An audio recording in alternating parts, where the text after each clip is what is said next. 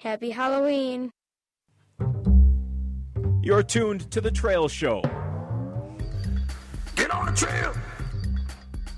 We're talking about dirt, mud, blood, and guts. Que no parece fiesta. It's The Trail Show. Bam! Ah! Featuring Lawton Disco Grinter, What the hell are you two doing, Mike? Felicia POD Hermosillo, What are you girls doing up here? Mike Dilo DiLorenzo, Yeah!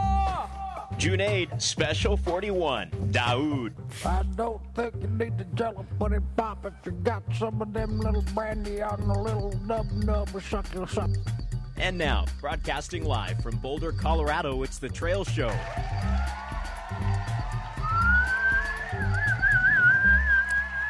Arriba, arriba, arriba, tata!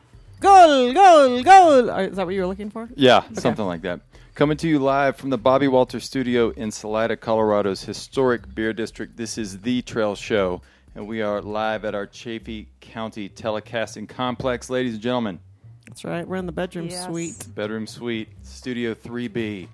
the, the Trail Show is a monthly mashup of all things trail and has been downloaded over three quarters of a million times in 150 plus countries across the globe. We are on air, on demand, and heard worldwide on the Apple Podcast app, Stitcher, Google Play, and at thetrailshow.com. Ladies and gentlemen, he was taping a special across the hall.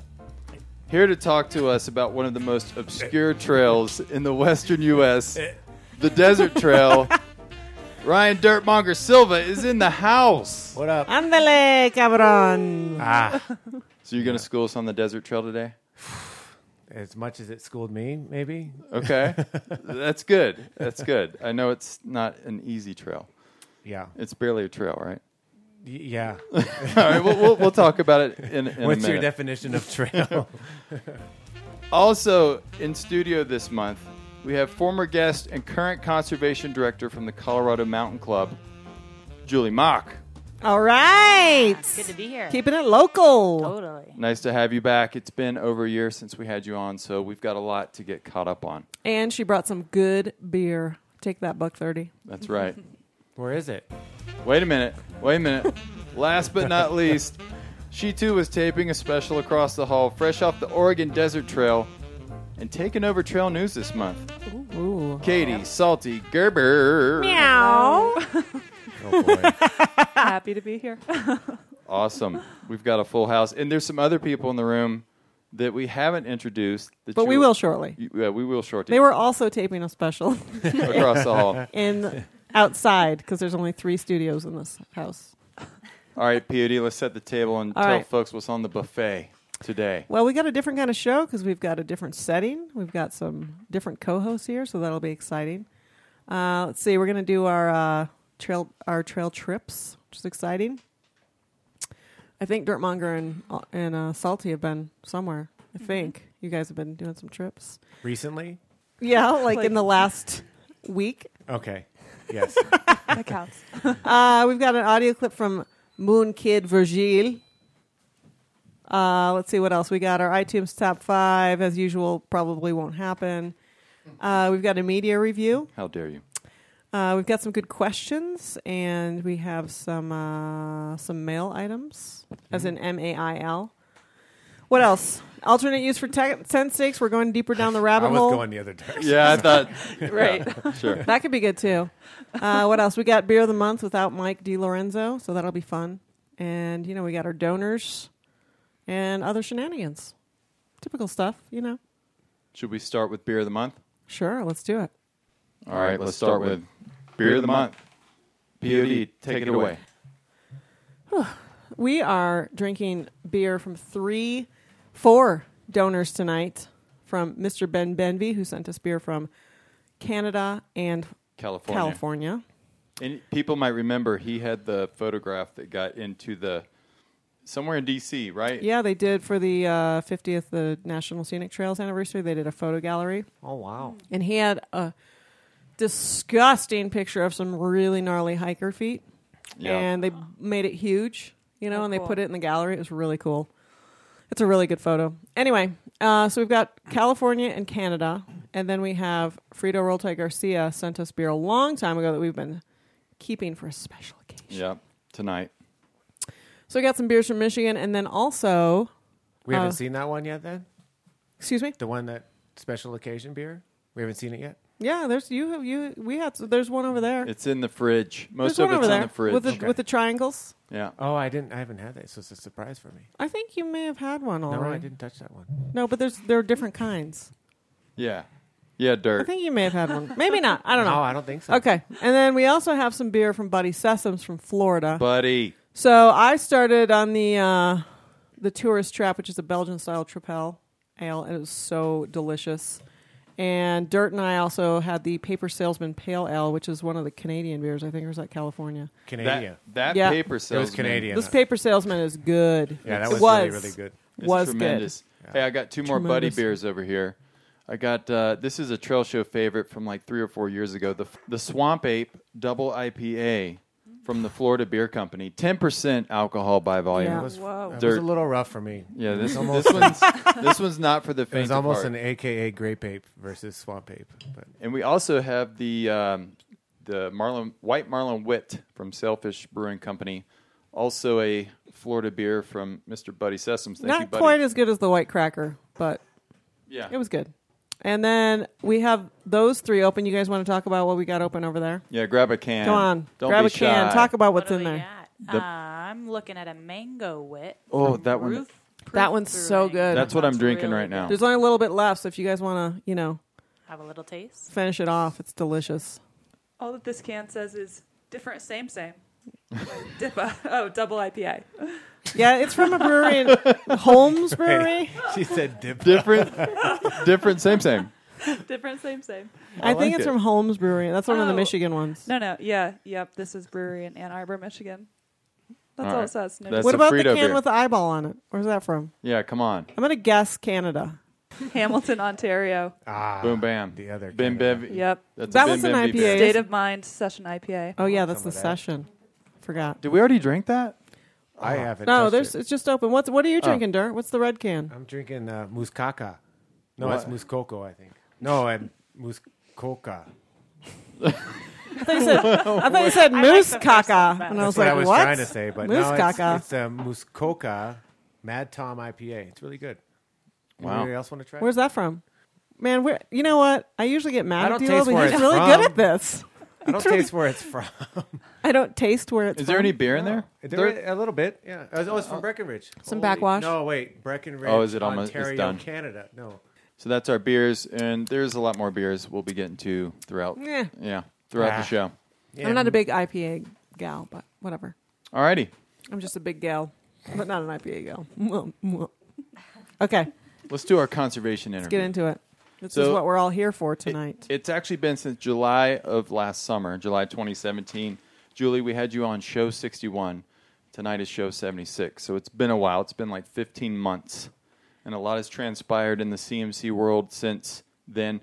Before we get into the, the weeds of what you guys have been up to, let's kind of reintroduce you. So you're Julie Mock, the conservation director for CMC. Correct. So, Julie, tell us real quickly about CMC and about what you do. Absolutely. So, Colorado Mountain Club, one of the oldest nonprofits in the state and the country, really focused on outdoor recreation, hiking, mountaineering, backcountry skiing.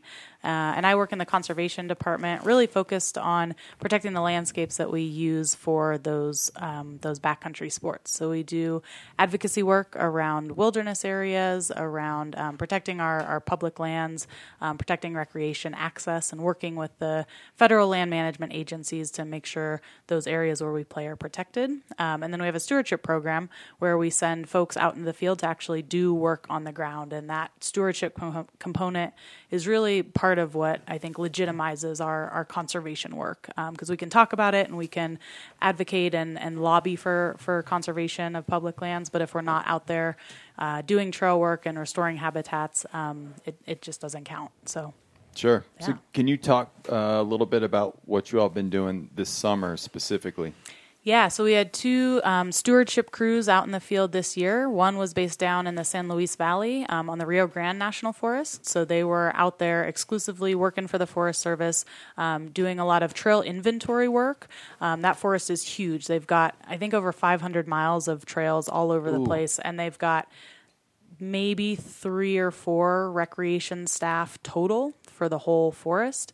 Um, so they literally don't have the manpower to even go out and, and see what's happening on their trails. Um, they don't know where down trees are. They don't know where there are major erosion issues happening. So we had our crews going out, um, doing a lot of that inventory work and then doing trail maintenance along the way. So cutting out down trees um, and restoring, you know, erosion issues and, and that sort of thing. They did some work on the on the CDT um, up near Wolf Creek Pass. Um, nice. And Nice. yeah, and then all over the the forest, all three districts down there. So that was one of our crews this year, um, and then we had a statewide crew.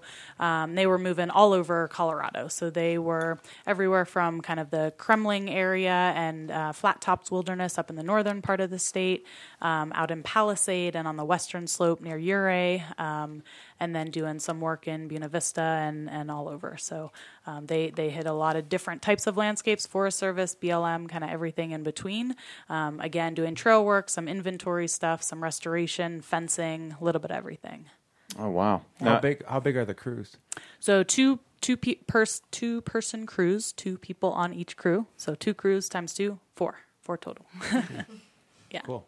wow. yeah. So is that what these folks here that you brought in tonight did this summer? Yeah, so they are here Okay. tonight. This is the last day of their um, What? program. So they've been on with us for six Right. months. Fun Congrats. employment. Yeah, totally. Congratulations. We took them Nice to job. dinner. We let them get on a podcast. We're feeding them beer, so it works out. In Yeah. All right. Uh, but they've been they've been working their butts off, um, really all summer and all fall, just crushing Yeah. it. And, and they're living outside, so they've been um, um, trying to stay warm the last couple of weeks. This They're fall. It's totally been sunburned chilly. like they've been outside Yeah. all Yep. summer. Yeah. Totally. Oh, Rosie. Yep. Yeah.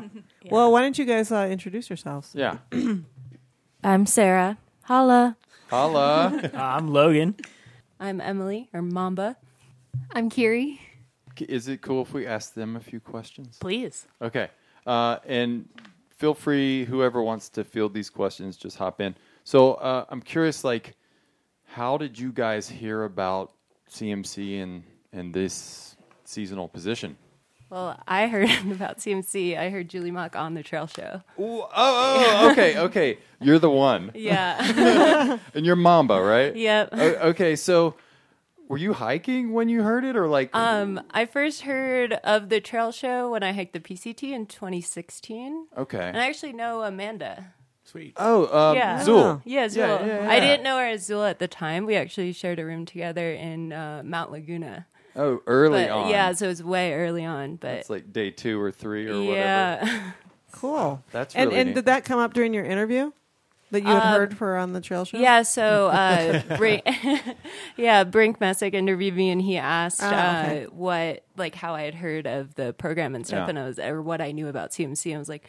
basically everything Julie Mock said on the Trail Show, and it, well, I said I listened to this podcast, and he's like, "Is that podcast the Trail Show?" Oh, I was he- like, "Yes, it is." Oh wow, so, That's so awesome. Brink knows about us too, huh? World famous. Wow. Okay, that's crazy. Uh, well, how, how other folks? How did you guys hear about the position in CMC? Uh, I went to Adam State University, and they're a big proponent of the recreation in the San Luis Valley, the Rio Grande National Forest, and that's the crew I worked for. Um, and Brink Messick uh, actually sent a email out to one of our coordinators for the adventure program at Adam State, uh, Ah, looking for Okay. recent graduates that were looking to uh, further their experience in the backcountry. And Okay. And we did That was some, me. yeah, really focused recruiting down in the valley because we knew that crew was going to be based there and wanted to get some local folks on board. So it was awesome to have Logan part of that. Okay. And the the other crew, how did you get word out to like that area of Colorado? Right, they were in a different part of Colorado. Yeah, yeah, they were working all over, and you know, Kiri came from Montana, and um, Oh, Sarah nice. was in state. So you know, really, we we post the the positions as far and wide as we can we can reach. So yeah, Yeah. All right. What about the rest of you? How did you hear about the CMC? um, I just heard it from Google. I typed in Nice. trail work, Yeah. Colorado, and Colorado Mountain Club came up. So Oh, cool. Nice. It was the first one I applied for, and Yeah. yeah, it was great. Cool. Loved it. Awesome. Kiri, I've got a question for you. So, how did you not end up at the Montana Conservation Corps? what how up did with you that? how did you end up in Colorado with CMC? Um, my schedule didn't work out, so they didn't hire me. Oh, okay. Ah, okay. I Yeah. got lucky. I got to lucky. come Yeah, we down got here. lucky. Yeah, we um uh we have a, a contact from this guy who is kind of higher up in MCC now. Mm-hmm. Yeah. Clip Kip. He's Cliff Kip. hilarious. Yeah, and we're gonna have him back on the Clifford, show. the big dog, big red dog Kip. Yeah, he's always got some fun tales from the MCC seasonal cruise. So Well, Oh, and it's crazy how much overlap there is in the trails world. So I worked with the Southwest Conservation Corps. My former boss was an MCC um, gal way back, Heather McSlero, and then she worked for CMC and actually hired me on to CMC. So it's like this huge, like incestuous world of conservation Uh-huh. corps. We just infiltrate everything. one other question for our, our esteemed crew here. So each of you, um, just if you can think of like one highlight from the summer, and maybe one low light. You don't have to do Uh-huh. the low light, but but give me But the a low highlight. lights are so fun. Yeah, the low lights can be fun, and don't get yourself in trouble with the low lights. Don't you know? Don't incriminate anyone. Uh, but but yeah, hop on I- if anybody's got anything like highlight of the summer. Let us know. I mean, surely there was a fun moment or two while you were out there. Well, Julie mentioned that the Rio Grande crew did some work on the CDT. And when I had started and applied for this job, I'd understood that I'd just be doing a lot of hiking and trail inventory and being on my feet a lot. And I was pretty excited about that. And then uh, little ways through the season, we found out we were doing some work on the CDT, cutting out logs. Okay. And we used a nice single buck crosscut saw. Oh, yeah. Good Yeah. times. From the Divide Ranger District. And Sarah and I, we cut a total of 118 trees. Nice.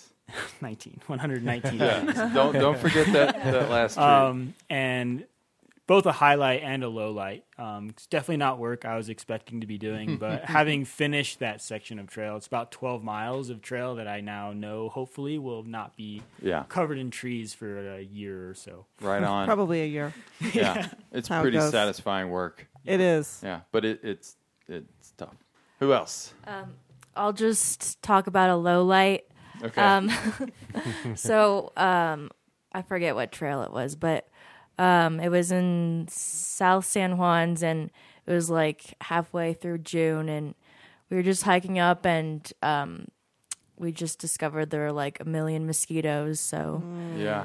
pretty much just hiking through those mosquitoes was the hardest thing and we just forced ourselves to get through it not suffer or not die on the trail but um pretty much almost did that so Wow. You yeah per- you persevered. yeah That's that it. was a low light but there were many highlights that i that i can't really think of right now Okay.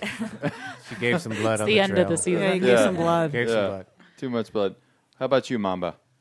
Um, I would say a highlight for me was working on the Mount Albert Find Your 14ers project. Um, we got to work with the CFI folks and just seeing how much, uh, how particular those crew leaders are about getting rock work. And we were putting in some rock steps and getting it just right and making sure stuff's going to last for years and years to come. And uh, really honing those skills was really incredible. And then we had a huge volunteer event and um, with a great turnout and just getting to work with those volunteers. How many was folks really did, great. did? How many folks turned out? I think we had, uh, I don't know what the number of volunteers wa- were, but between staff and volunteers, it was about 40 people. Wow, cool. Total. Whoa. Yeah, it was one of Yeah, our that's pretty larger rad. events.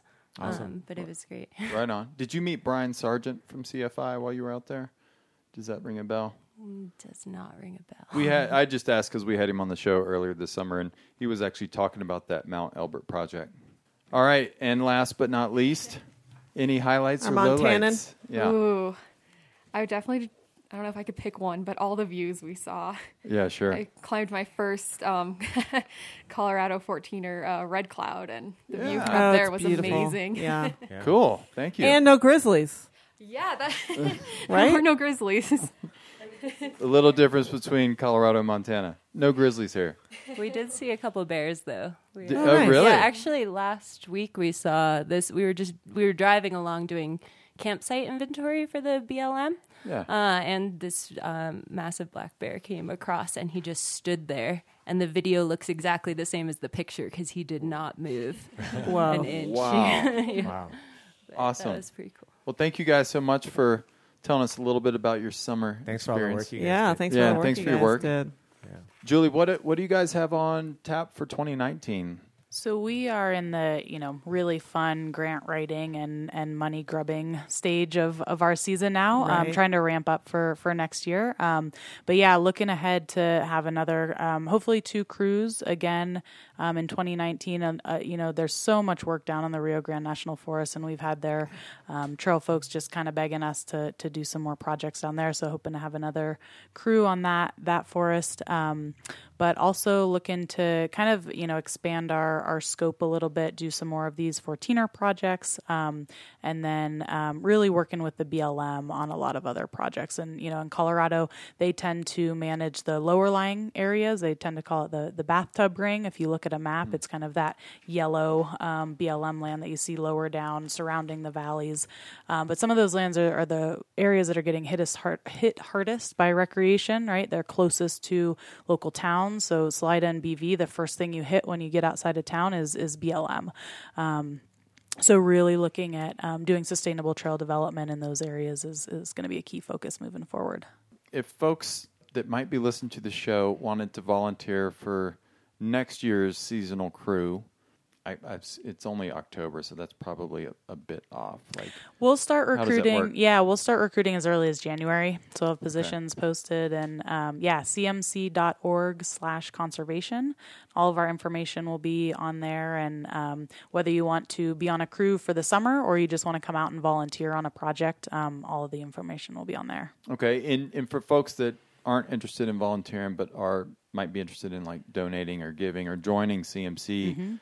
how can people go about doing that? Definitely, same thing on the website's the easiest way, cmc.org. Um, and you can find all, all about our programs everything from conservation to our youth education programs um, to all of the trips and classes that the club offers for, for members. So it's, again, everything from learning your basic backpacking skills to high altitude mountaineering classes and technical climbing schools, backcountry skiing, that sort of thing.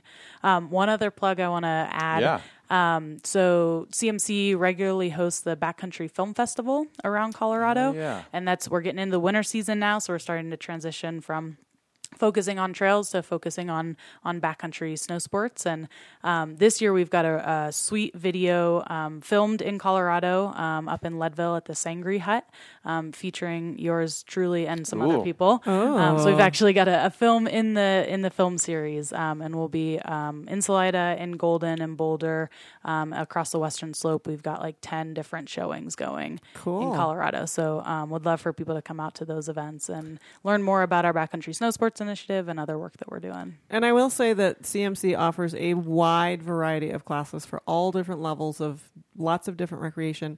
And even if you don't live here in Colorado, you could consider a vacation where you come out for a week or a weekend and take a class and then go do some recreation afterwards. But um, I have several friends that have taken the classes and they're great. Yeah, we've got some incredible leaders um, that have Yeah. been mountaineering and, and Yeah. doing this stuff for years and years and years. So Yeah. Pod, didn't you recently talk to a CMC? I did. I class? went to a beginning. I went to a beginning backpacker class to talk about Alda West, Oh, the nice. American Long Distance Hiking Association West, and kind of just very generally about long distance hiking, you know. And it was like on a a Thursday night or something at the the uh, the place in Golden American Mountaineering yes, Center. Yep. the AMC. And uh, everybody was just, you know, tired and staring. The guy in front of me had been t- talking about tarps for an hour and was like di- different pitches and, you know. And so I was like, so yeah, you know, I gave him some information about Alda West and uh, I didn't have a presentation or anything. And I talked about long distance hiking. And that's really what they wanted to know more about. Not because they want to do it, they were just curious, like, ooh, a weirdo. That's some questions. um, but it was funny because I asked I told everyone in the room, I was like, and I'm, I'm part of a hiking podcast, which you're not going to get a lot of helpful content from, but yeah, it's kind of entertaining. And I, I said it was the trail show. I was like, has anybody ever heard of it? And just the tarp guy was like, oh, I listen. and I was like, yes, one person. Another Win. weirdo. yeah, exactly. So Cool. I did. I went and talked at one of their classes. Awesome. Yeah, we bring in celebrities for all of our classes. Awesome. Well, Nobody knew who I was. Is there anything else that you want to get out there about CMC before we move on? No, just thank you guys for having us on. And um, I do want to. So Emily told me this story. so I, you know, after we hired her, I Right. found out that you know she heard about the podcast and. Um, So I emailed you guys, and I think you read my Yeah. email, but read it anonymously, Right. Right, because we, we weren't sure how That's she was right. going to like work out, Yeah, right? yeah. Um, didn't want to like put all our eggs in one basket. she can tell the rest. and, and let me remind you, I listened to the trail show. Oh, so nice. I was, uh, I was actually, I th- when when Brink gave me the job offer, I was like, s- I was like, when does it start? And it's like early May. I'm like, sweet, I have just enough time to hike the Arizona Trail. So I go, I'm on the Arizona Trail, and I listen Nice. to a later podcast where there's an anonymous letter Yeah. saying, um, "Well, we hired somebody who who heard about us through the show at our anonymous conservation organization," and I was just like, "Oh, I know this is me. This, like, this is they're talking about me." So I was- and so so she says, uh, "If uh, you know, y- I mean, you guys know if if she works out." Um, I guess I owe you a beer, and I was like, "Oh, sweet, yeah, this is great." But if she sucks, Yeah. and I'm like on the trail, like not only if I, this job Oh doesn't work my out, God. uh, is the job not going to work out? But then the trail show's going to hate me too. Well, it's, it Uh, seems like it all worked out. Well, she she brought you guys beer. Yeah, you so found out. obviously I And did. it was all a- right. it was a six pack, so she True. she, Yeah. she was awesome. They were all awesome this year. So That's great. Yeah. Fantastic. Okay, It's the trail show connection. Thank you, thank you so much. Hopefully, we can send some more good seasonal uh, workers your way, Julie. Please that's, do. That's our goal. That means here at the more beer show. for you guys. That's yeah, right. more Totally. beer. We need- we're at a shortage of beer, so yeah, we need some more. We definitely need more. All right, the website is cmc.org. Donate, get involved. They're doing good work, people. All right, we have to go to break, but when we come back, we've got trail news with Salty Yes. and the desert trail with Dirtmonger.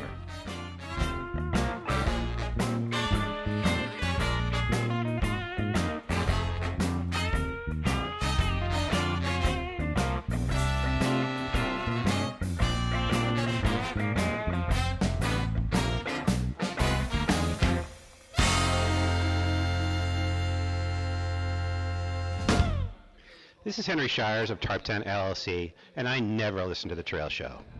Thanks, Henry. It sounds kind of like the onion. Yeah, a little bit. You know? I wonder if they're related. Aren't they kind of both redheadish? Redhead ish. I like that. Uh, I don't know. I think Henry is. I, isn't the onion kind of redheadish too? Hey guys, Yeah. I'm about to crack the golden monkey Belgian style tripel with added spice. That's a classic. That's a good Uh, beer. I wanna try This is from the last really good. shipment. This one is uh, from No. Pennsylvania. Th- No, that's from me from a long time ago. No. I'm, I'm telling you. I- What, what do you mean from you? You went to Pennsylvania and got no, this? I bought that beer at Costco.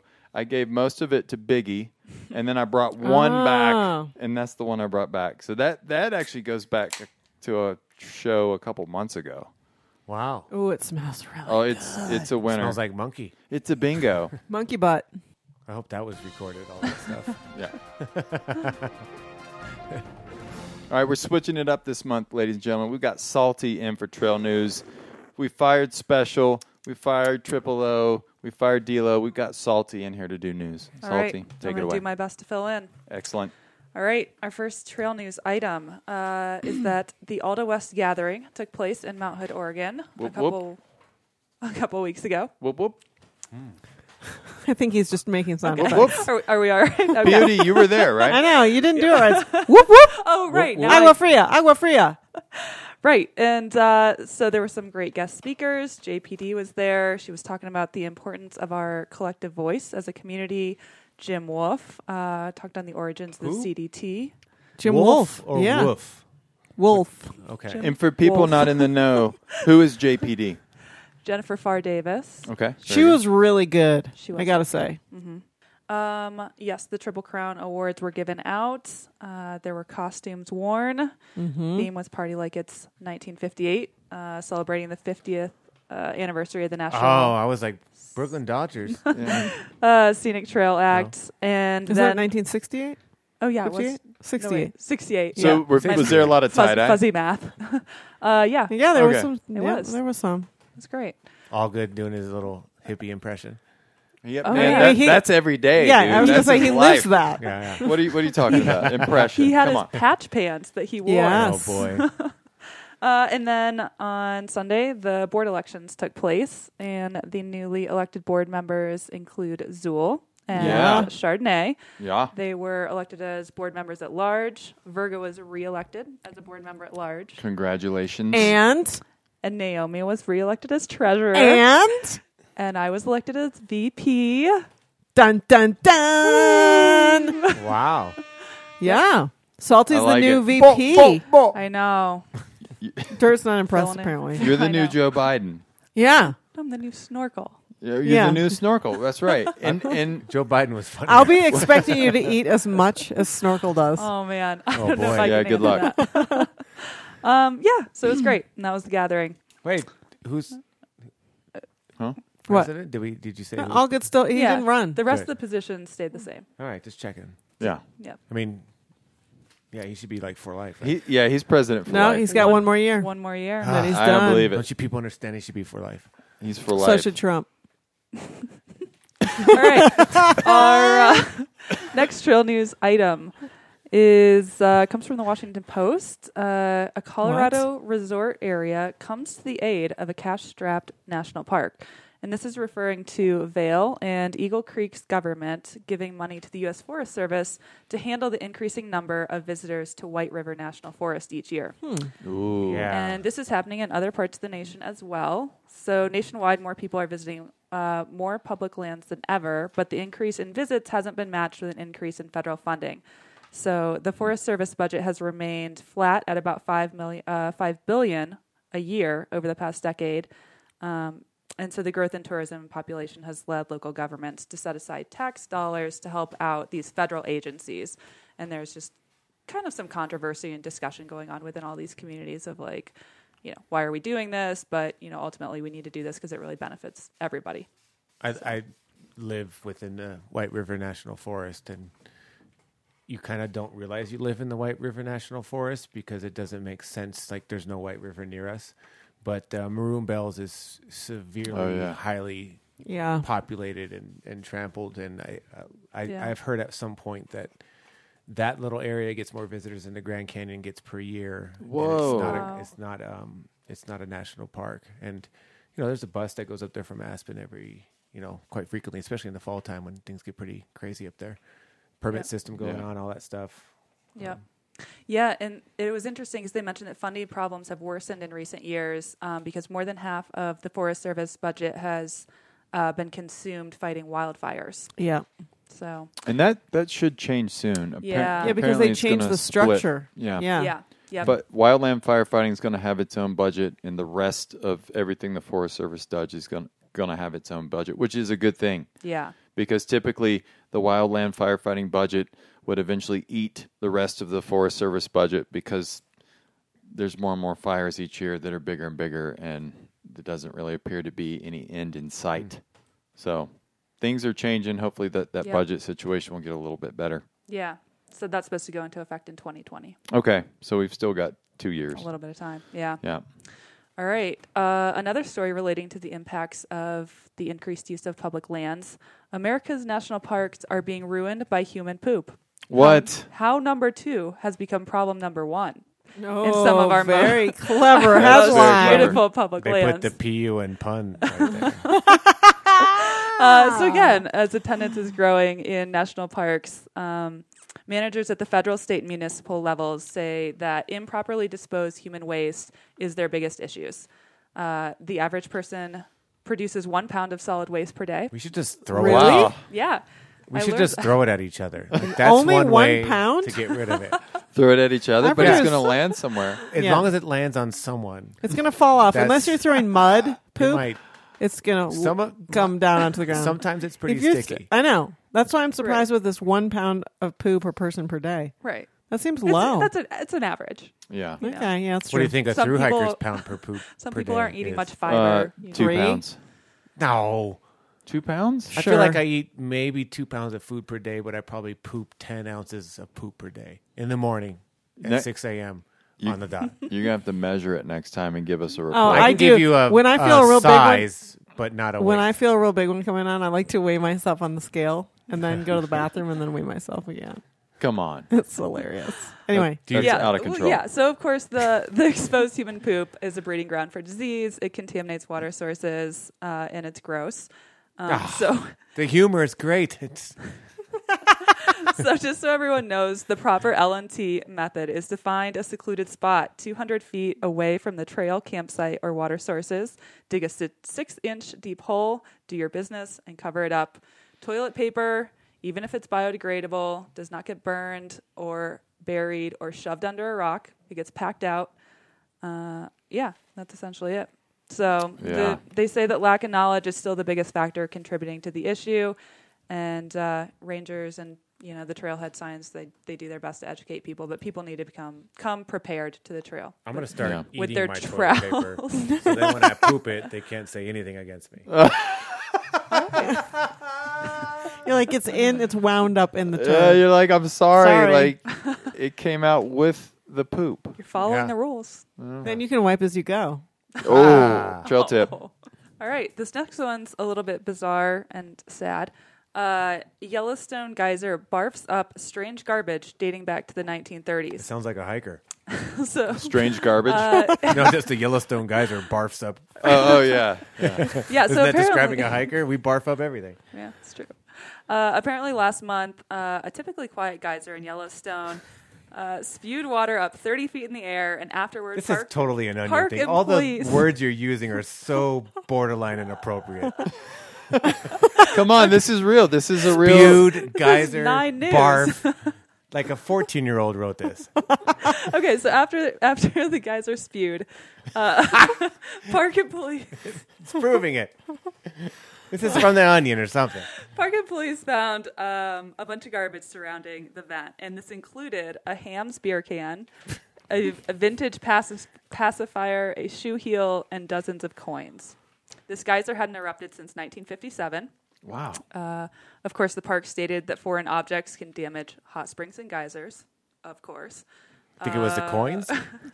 so everyone should stop throwing their garbage into geysers. Wow, So that's like the even flux back- capacitor. You even in put the everything in it and it goes really fast. I wonder what what date the coins were. I'm curious. Like It how long ago were those coins thrown in there? And the shoe heel. Like is that like a high heel? Someone was out there like on a date. That's what I was like, what- And they yeah, got why we got just the things got heel? crazy and they're kicking their shoes off and it went Maybe in it the was geyser. a beer opener and it. Ah, yeah. Because I there s- was also a beer can. Do, will you move your mic up? It's like. uh There you go. Better? Yeah, Okay. Yeah. better. Yeah, it was, you had a little mic droop. Uh oh. All right. It's no good. It- it's you're good to go. Mike now. Droop, that's a good trail name, too. Mike Droop. I Mike kind Droop of. and- Yeah. I, go ahead. So sorry. yeah, the, the curators are considering placing these items in the park's archives as a reminder to people not to throw items into the springs. It's not The gonna springs re- are not it's a not trash. gonna What was the name remind of this people- geyser? Can you imagine Mike like Droop? they didn't specify. like Well, so what's that like? I mean, I would. Oh gosh, they're trying to keep it secret. Think think of no no no. They named that They did geyser name it. I d- somewhere. I- Did they? I yeah, I don't think I just remember. didn't But write it down. I'm trying to like imagine like the guy with the ham's beer can who's like, you know, he's walking along the boardwalk and he's just like, and he just Uh-huh. tosses the beer can over hit the back, you know, his Yeah. back shoulder and Nonchalantly just and it lands in this geyser. And apparently, it stays there for 80 years until this year, and then it got Wow. um, sp- what it, Spewed. spewed out. Spewed. Yep. Oh, Yeah. The spewing geyser.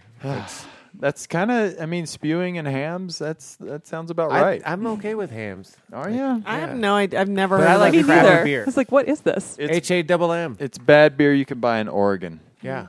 All right. And other places in that area. Yeah. Weird. Okay, our next item is breaking news. It just happened yesterday. Oh, wait.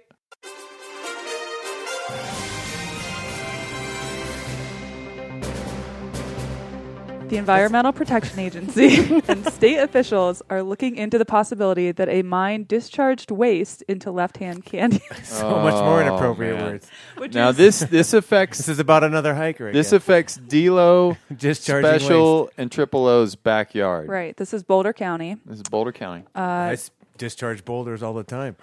all right. The EPA said that they were told about discolored water and hundreds of dead fish in Left Hand Creek downstream Ah, from the bummer. Captain Jack Mill Superfund site. Uh, and Boulder County has a drinking water intake that's about 15 miles downstream from the affected area. Oh, they're going to go crazy. Yeah. So uh, the Left Hand Water District shut off the intake from the creek when they were first told of the situation.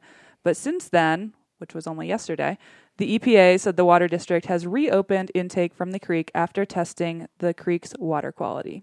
So everything's State- fine. Yeah, apparently everything's I fine. am not Drink- going to drink water out of the tap the next time I'm at Triple O's house. Drink up, D'Lo. Exactly. Drink up. Stay thirsty, my friend. Enjoy that discharge.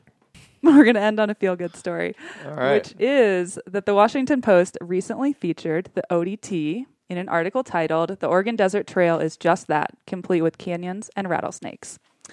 So, for anyone not in the know, the ODT is a 750 mile route through the less well known, more arid, and more remote eastern side of Oregon. The trail goes through some really beautiful regions, including the Oregon Badlands, the Lost Forest, the Oahe Canyonlands, and Steens Mountain. Um, and I think it was awesome that this trail is being featured because the route was created by uh, the Oregon Natural Desert Association, ONDA, which is a conservation group, and they developed it as a way to spur appreciation for the lands that they're trying to protect.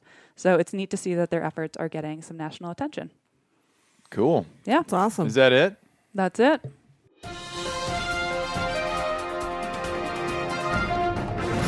And there she goes, ladies and gentlemen. Salty just ran out the door, down the hall. She's Spewing gone. boulders. Spewing She boulders. had to go feed the cat. Drinking Oh, hams.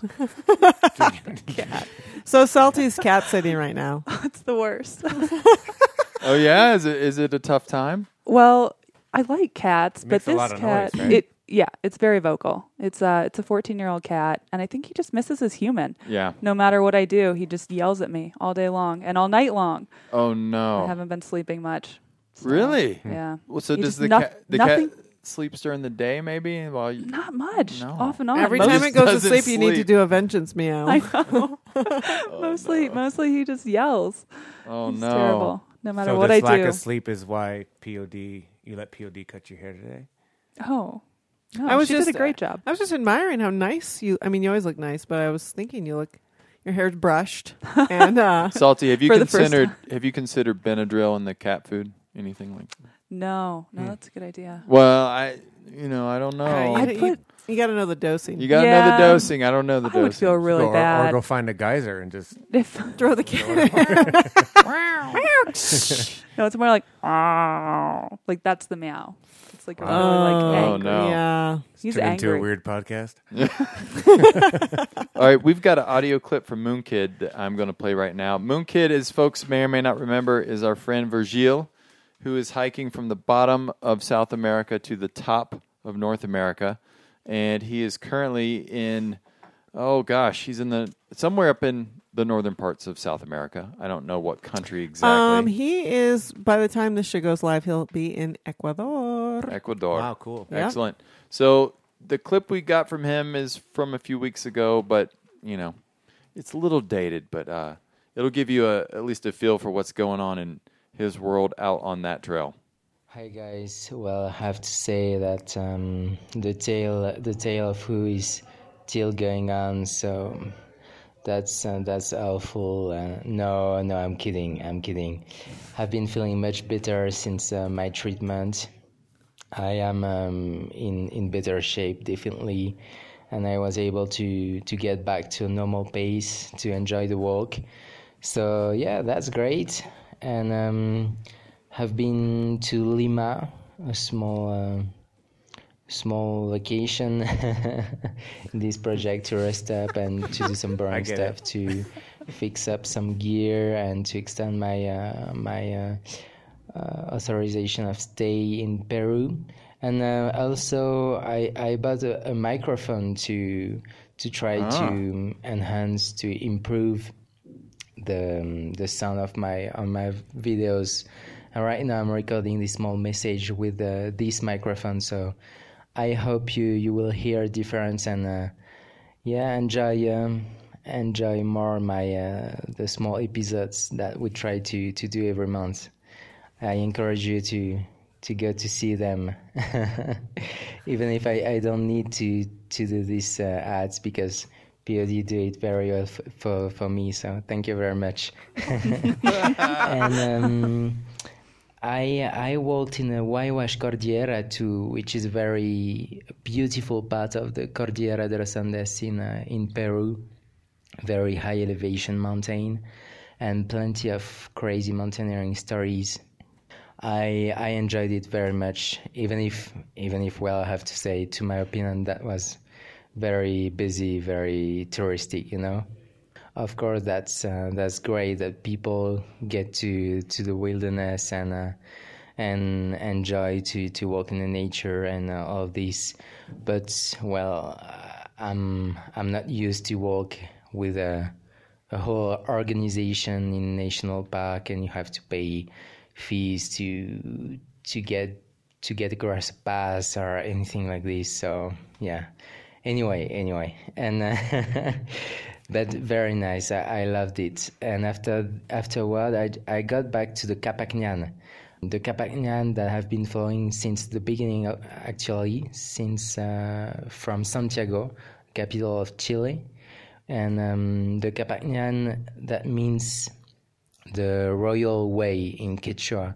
Quechua, which was uh, the language of the Inca Empire, and the Kapaknyan was a kind of uh, thread uh, network. net- Sorry, sometimes I, I I just get confused between Spanish and English. Um, yeah, a network of uh, communication and um, commercial trails. So that's um, that's a huge thing, which uh, which is part of the of the World He- Heritage, uh, the UNESCO. Plenty of beautiful archaeological remains, and that was beautiful section of the Kapaknyan, very well preserved.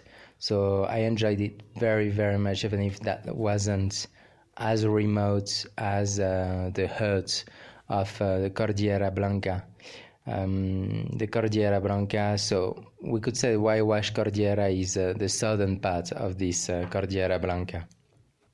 So right now I'm um, I'm planning to do a small uh, round trip in those mountains around the Alpamayo, the Mount Alpam- Alpamayo, which was elected. I don't remember the exact year, but during the 20th century, uh, that was elected the, the, the most beautiful mountain in the world. So that's absolutely exceptional, exceptional mountains, and um, I'm very excited to get there. And uh, even if, of course, it's going to be, mm, I guess, kind of physical, physical trekking, physical hiking, because a lot of uh, elevation gain and loss, but. Um, yeah, I'm very excited and in good shape. So I hope the, the next time uh, I will send you an update, it will be the same case. And uh, till then, well, thank you, thank you again for uh, for doing this uh, every month show. I, I have the opportunity to to say it to you, so I guess plenty of people think it think it and don't, don't have this opportunity, but. Uh, well, I I can tell you, so I do. I, I enjoyed it very much, and uh, keep going like this. It's great. See you. Bye. Hmm. There he goes. Ciao, Moon Kid. Moon Kid. Cool. Somewhere. Uh, in- Hi, guys. Ecuador- Well, I have whoa, to- whoa, whoa, whoa. I guess it was on a loop. Dirt, you were nodding your head over there. You you've hiked some of the areas he was talking about, right? Yeah, yeah. I just uh, was out with Bobcat and Stefan Tiroli this past July and August in the Waiwash and the Blanca. Okay. And and we're gonna- Waiwash, Waiwash, we followed a circuit out there, and then Okay. in the Blanca, we followed uh, Swami's like basically Cordillera Blanca high route. Yeah, and we want to have you back on on a future show to talk about that hike. Yeah, he mentioned the Alpamayo. We went around that peak within the first couple days. Okay. Um, yeah, it was. I think it was from Austria. They were the ones that thought it was the mo- world's most beautiful mountain. Really? Yeah. Well, apparently it won an award. Yeah, I think it was like the fifties. Like it was. Okay. Hmm, Yeah, Yeah. Did, did you think it was the most beautiful mountain? We you've ever- saw it for br- like briefly for five Okay. minutes, and then it was just in cloud cover the whole time. Right. And then we saw it from the backside, and usually things look better from the backside. So Hey now. He, d- I think he sent me a photo. and It was really beautiful. Okay. We'll post a link or we'll post a photo. Maybe we'll ask him to get send us a photo, so, so make sure it's the correct one. But I would just want to mention, you know, i- a moon kid is um, kind of following the similar path of um, fidget neon, and his hike is called the American Hike. You can find him on Facebook, and he's got really, really great YouTube videos that have English subtitles now. So Yep. Um, you don't have to speak French, and um, or Spanish. I love his uh, intermingling of the. yeah, it's funny. really cool. So we Yeah. met Yeah. Moon Kid in New Zealand. Yeah. and we spoke English with him the time that we were around him. But then once he started this journey, Uh-huh. he had gone and learned some Spanish, and now that's Yeah. way more dominant than his English. And so he and I message a lot, and we In always Spanish? message in Spanish. Yeah, it's pretty funny. I met a guy when I was in down there in, in Bolivia recently, and, and he was from France and on a motorbike traveling Uh-huh. through South America Yeah. on a motorbike, and he he spoke the same way. And I was so happy, so thankful because his Spanish was so broken as much as my Ah. my Spanish was broken, Yeah. but his English was just so it was Perfect. like a, a perfect talking. No, Moonkid's uh, Spanish is great. Very cool. Yeah, he's. Yeah. I mean, he's been living down there basically Right. for a couple Yeah. years now. So, Yeah. Mhm. Yeah. anyway, good luck, suerte, Moonkid, and uh, keep us posted. And Suerte to her Odyssey, they Yes. have just gotten out of South America, right? By the time the show goes live, they will Yeah. have exited for good. They've So what gone are they back and gonna forth. hit? Panama. next. Panama. Yep. Panama. And And, they'll be points north. updating. Are they gonna swim are across the actually canal, or- they're actually going to be announcing soon about their Sweet. plans. So. Awesome. Okay. Yeah. Cool stuff. When we come back, we're going to have Dirt talk to us about the desert trail, so don't go anywhere.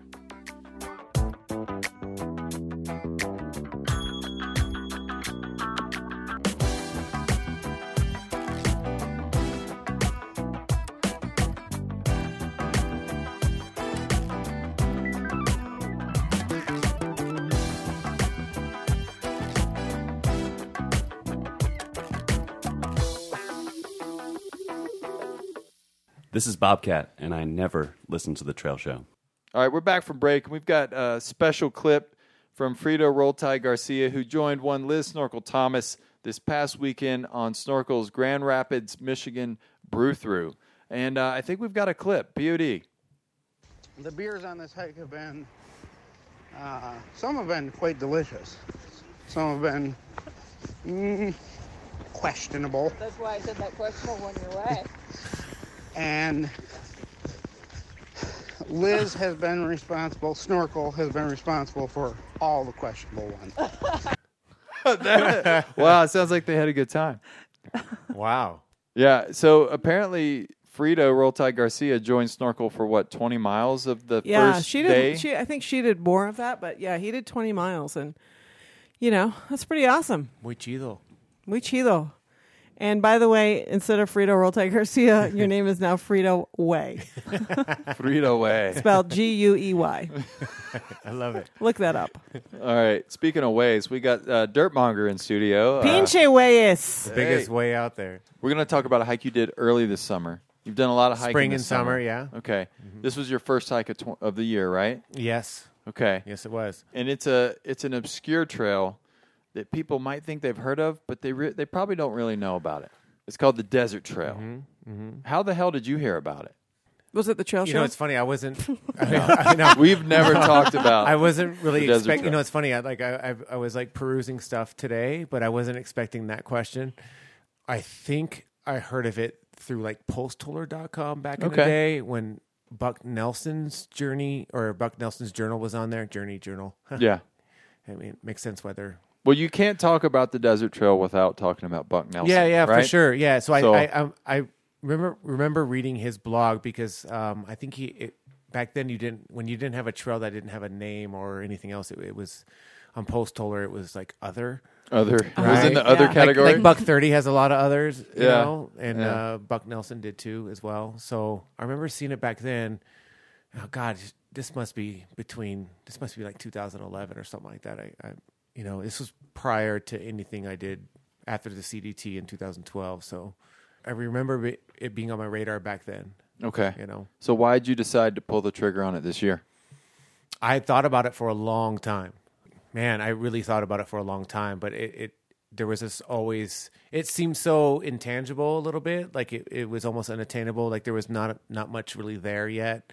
I didn't know if it was kind of like um, just an idea, and I probably had done there was other stuff that seemed more or just as wild and as doable as that one did. Basically, like okay, Brett Tucker has a lot of information, Yeah. you know, or a lot of resource stuff or whatever, or Swami has a cool idea down in South America or something like that. Like all that stuff seemed a little bit more real to me. I did look at the Desert Trail in 2015 when I was looking at the no name route that I was uh, Yeah. loose it, it- that's a loose name there. Like I'm not calling it that name there is not like a definitive I route. It's- just put it into Wikipedia. But keep going. it's just it was just a, a- an idea I had to to connect Mexico to Canada, but I I wanted to tie in the southern portion uh, of California of the Desert Trail into Right. the Nevada, which I did do the Great Basin Traverse on here, so that would have been part of what I initially had schemed up. Yeah.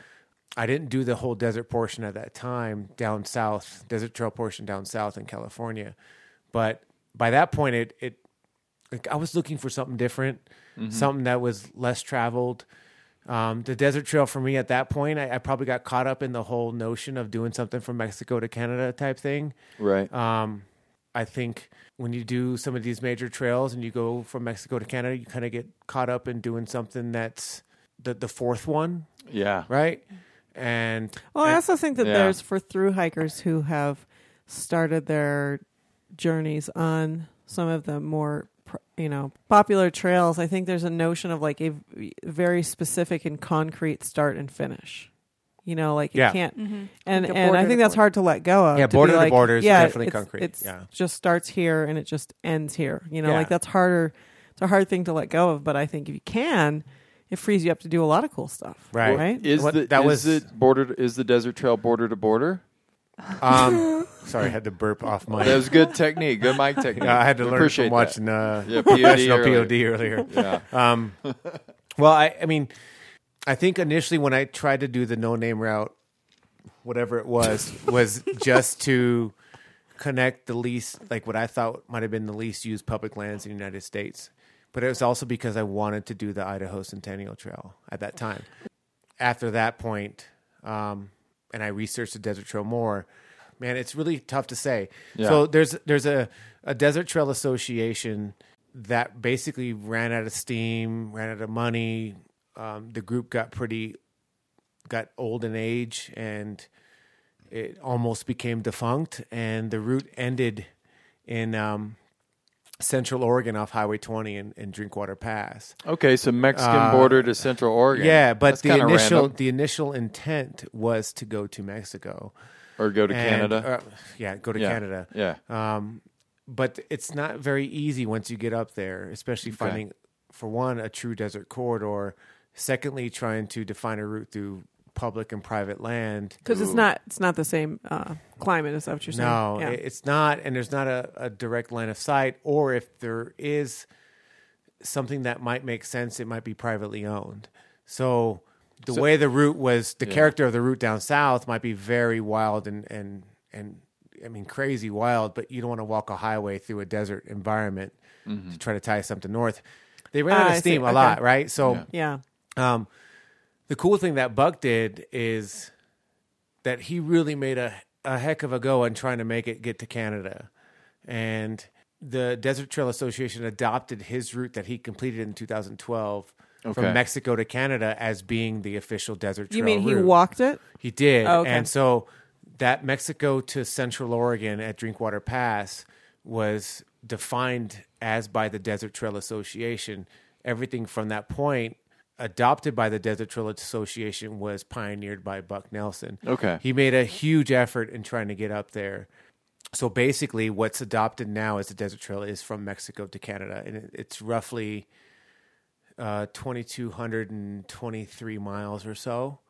So the terminus is is set, and I I, I probably sound a little. Wh- What are the terminus? Yeah. Termini. Tell us what the termini are. Well, the terminus down south is Hakumba Hot Springs, so Oh, it's that literally sounds it's, nice. it's probably like. Uh, No, it's not nice. I- well, I mean, I mean, I'm not a hot springs guy, so Uh, but uh, weirdo. yeah, And you live in you live in a town with like hot springs, three hot. Yeah, but those springs. ones are gross. They smell like farts. Most hot springs smell like farts. No. but I Sulfur. smell like farts too, so maybe Yeah. we have a common thread.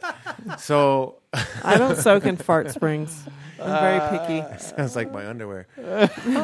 Fart Springs. Yeah. Another good trail name. Yeah, Fart Springs. Um, That could but- be all good's name. Oh, gosh. totally. Um, More like Mud Springs. Oh wow, that's that's tough. All good. That's Mud tough. swamp. It's a tough room here. Um, Sorry. Please continue. Get serious So again. Oc- Okumba Hot Springs is it's not very far eastward of the PCT. It's 15 to 20 miles eastward. Oh, really? Ooh. That close? Yeah. You could do a yo-yo. Is there actually you trail could do there? The PCT and then No. Okay, I didn't. I mean, didn't the think- first couple miles might you might follow some dirt road until you hit. Um, you you basically walk a couple miles of roads until a couple mile of roads until you hit Carrizo Canyon. I think it's pronounced chorizo. It's not It's chorizo. not chorizo. That's something completely different, POD. That's something Please. what all goods pants. smell Chorizo like. Canyon. Oh, wow. I, I almost did a spit take, man. I saw that. I almost spit my beer. No, there's Why? there's no trail really to start this whole thing, but the Carrizo Gorge Chorizo. is really gnarly. And okay, I'm gonna show you guys in the studio right now. See this scar right there? Oh yeah, I was wondering about that. Okay. that- that that's look- from the first day of trail. Damn. First day of trail in the desert trail. Um, That, it's- that looks like the Yeah. kind of scar, like if you're getting a bolt put in in the bottom of your leg to like screw your leg Yeah. together. That, That's- that's, that's- that's the kind of scar we're talking. So about. it's, it's like, it's varicose veins. Mesquite. yeah, I'm not getting that old yet. It's mesquite, um, cat claw, and Ugh. and sh- and shaving my shin off a rock, like the f- the front edge of a Ugh. rock, because it, it's nothing but cross country through there. It's so overgrown. I know there's been some um, conservation effort over the years as far as getting rid of like the salt cedar down there, the tamarisk and stuff, and. I visited that place in 2015, and there used to be like water water jugs for illegals crossing the border. Right. border They're called and- undocumented, but continue. Undocumented. Sure. Um, but it, there, the, the jugs weren't there anymore. Yeah. Um, but that corridor is is also widely known for undocumented people crossing the border into the states. So it's Sounds a- like a corridor for it is. And I, I mean, I saw undocumented like people to uh, go I remember through. seeing Well, that's why they choose it. yeah, Mm-hmm. I remember seeing an, an abandoned camp with a gutted deer carcass and some clothing and a fire pit, Whoa. and so you knew someone had had eaten there um, and camped there, whatever it is. But so you start in that rugged country. Mm-hmm. Mm. and then it only gets worse. Ah, you know that man that that canyon is is as worse as anything on that on that trail. Really? Um, at Well, least that probably like weeded out all the masses, right? it weeds out all the the, normal herd. through hikers. yeah. Well, let me yeah. ask you this: How, if you could guess a percentage, how much of the desert trail is actually on a trail? Oh, on tr- on literal trail. Uh, Yeah, literal even, Even, trail. I mean, even Idaho ty- style trail. Ten percent, twenty percent, twenty-three percent. Eh. Like I mean, it, c- I could have horse wild horse trails that that looks better than any trail I've ever been on, but it's not certified trail. Okay. right? Yeah. So, but that's still kind of wild trail, Right. But I'm as any talking- trail, it follows where water's going to go. So you're kind Yeah. of following the same type of a path you Yeah. would follow on any other stinking thing, Right. But like definitive trail, um, that's like 18 to 24 inches wide. I mean, pff, man, I, I don't think you're pushing past 20 percent. Like I feel like it Oh, might wow. even be a little bit so, lower. So what's the other eighty percent? Is it cross There, country? there is some like old, very old mining roads, jeep roads. Maybe Okay. there's some newer, like jeep roads, ATV roads down in like the Logging Borrego road. Desert and stuff like that. Um, but a lot of it's like wash canyon Uh-huh. corridor, Mhm. cross country across ridge lines. There was like some minor trail in some of those ridge lines, but some of them are so little used that that even you're just following from cairn to cairn, just walking a ridge line. So the Yeah. trail's kind of gone, um, erased because not very many people get up there. Um, or you're following old cattle trail, wild horse trail. You're not really following anything that's definitive from anything you've ever experienced in like in the PCT. The the ironic thing is that the way this route was initially planned back in the 60s and 70s was to be kind of a sister trail between the CDT and the PCT Right. where the AT and I'm sorry, the, it kind of mimicked the AT and the, and, and the PCT as being like a, a corridor that would go, you know, north to south. Um, but it's more inland. But there's there's nothing that was definitively built. It was built as a route, um, basically like- wild system. Yeah. So if you wanted to like. If you wanted to see that trail back in the day, like you would, or if you wanted to see the PCT before trail was built, you probably would just follow the flags, right? Okay. And this is kind of how this was. Like you're almost like it's like as if you were following the flags before a trail was built. Right. Right. But there's you- no flags. There's no flag. So you're just like going up. It's it's like a trail planner's vision before it the trail ever got built. Are there any sections that someone like you know your average person, you know, like D'Lo would want to get a few days off? Is he there any, really Are there average? any, No, there is. I- I- are there any okay. sections I where do. like I- someone could go yeah. and be like, "Hey, I want to experience part of the Like, desert trail." I and- have an idea in mind for like a Joshua Tree traverse that would include a big Oh, portion okay. of the desert Yeah. trail. Um, I think you can include that portion of the desert trail. It's super scenic. There's enough water for the most part to get you through it. So it goes through the park. It does. Oh, that's but it cool. goes through the eastern part of the park where hardly anyone goes through. Huh. Hardly anyone goes to that Okay. area. I mean, you hit one of the campgrounds there, and then once you divert east from there, you're in like no man's land. But you can c- go between the highways, between Highway 62, I think it is, and Interstate 10. So you can kind of do a little section hike that's maybe point to point, 60 miles long. Oh, okay. Um, It's kinda nice. There is some sections. I mean, all of this stuff, the way it was designed, especially through the guidebooks. I mean, there's a lot of history that I can go through this as No, well. don't. Please don't. Beauty hates history. I It's hate very, very history. deep. And What, what I mean by that is by how the guidebooks, um, like in the order they were constructed from the trail, it, it was just Mm, an idea that's that still got history. developed. She still hates it. But the guidebooks were more or less organized through day hikes. Okay. So, Ah, okay. So you can park at a spot and then hike to the next spot as long as you have a shuttle or something. Sounds like, the Hayduke. Sounds like the Hayduke. Yeah, I uh, yeah yeah. That's I- kind of how it, was, it wasn't organized to be a through hike. Right.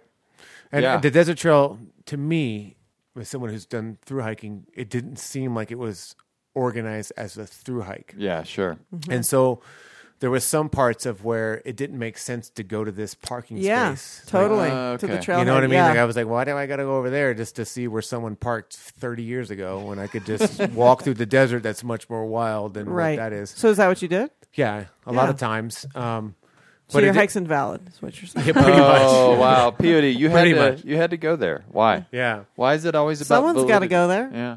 Might as well be me.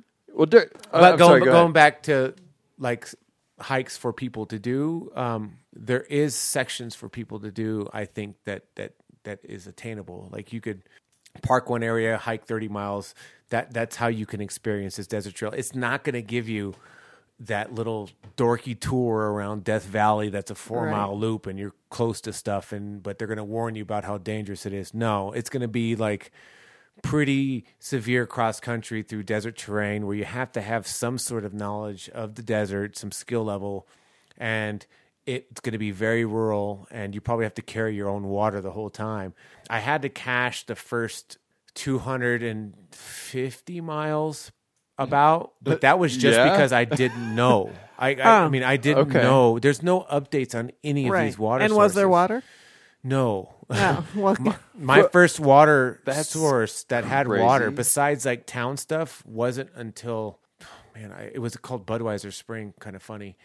Um, wow. And it was n- just north of Interstate 40 and I believe that's like mile 350 or so.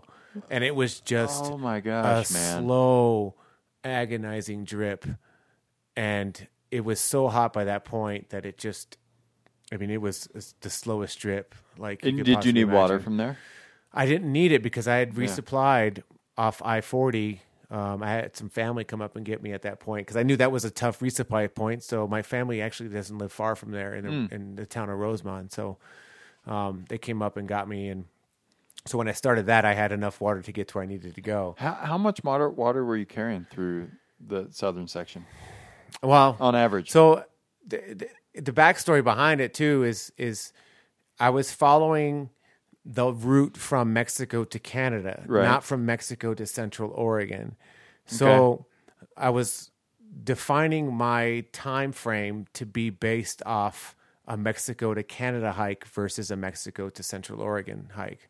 So I started in the end and retrospectively I started later than I should have. Okay. So I started in in some pretty gnarly heat, um, some sandstorms and and some hundred degree heat, and Oh my God. had some c- like weird mercenary. What I thought was mercenary, they're probably drug drug uh, border defenders type of encounters, and then Uh, oh, like Minutemen, or not? Well, um, they were. I think they were like like super high security consulting agency. um, Oh, weird, man. Down near the border, and it was really cool. But they they hooked me up with some water and some fruit and, and Okay. dirt. So it was a supported hike.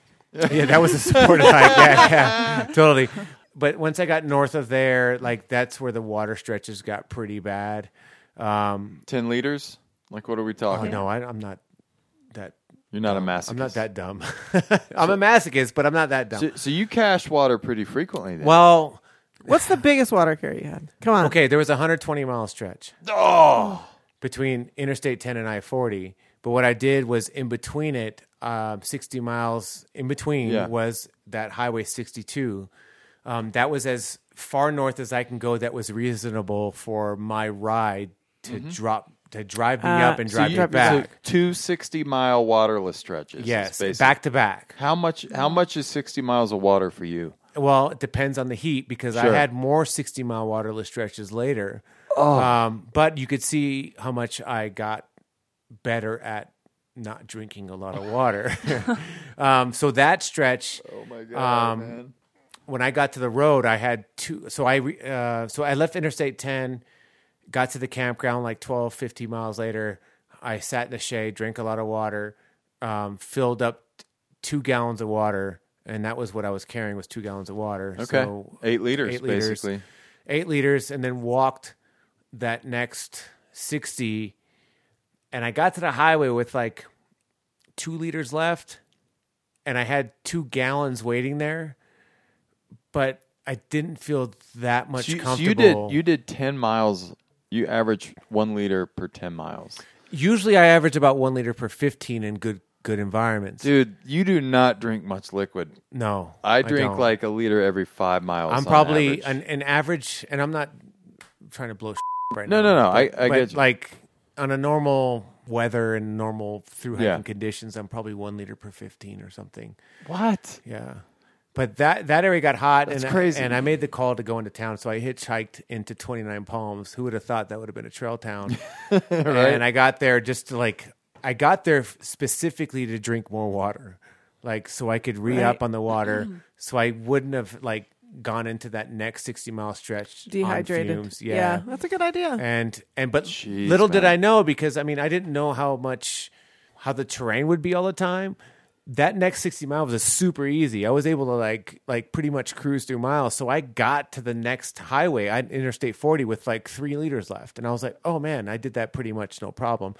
But it also depends on the weather. If it was cooler Yeah, or right, hotter, right. like it would really affect me. Like when I got to Death Valley, and that's when I got really concerned about my timing because um, I had an ankle injury that that really kind of delayed.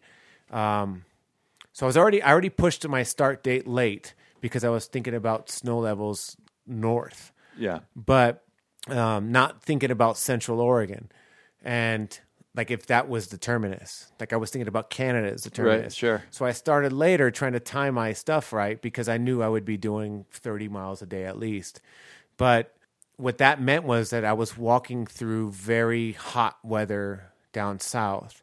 And by the time I got to Death Valley and I had wasted two days off an ankle injury, it Mm-hmm. had ballooned up to like like upper 90s and I was really pushing a threshold once I saw the f- forecasted temps of being like 105, 107. Do you have an umbrella? God. You have an I- umbrella? and I I did and the hottest section I had was between Baker, California and Shoshone, Nevada. Shoshone, California, sorry.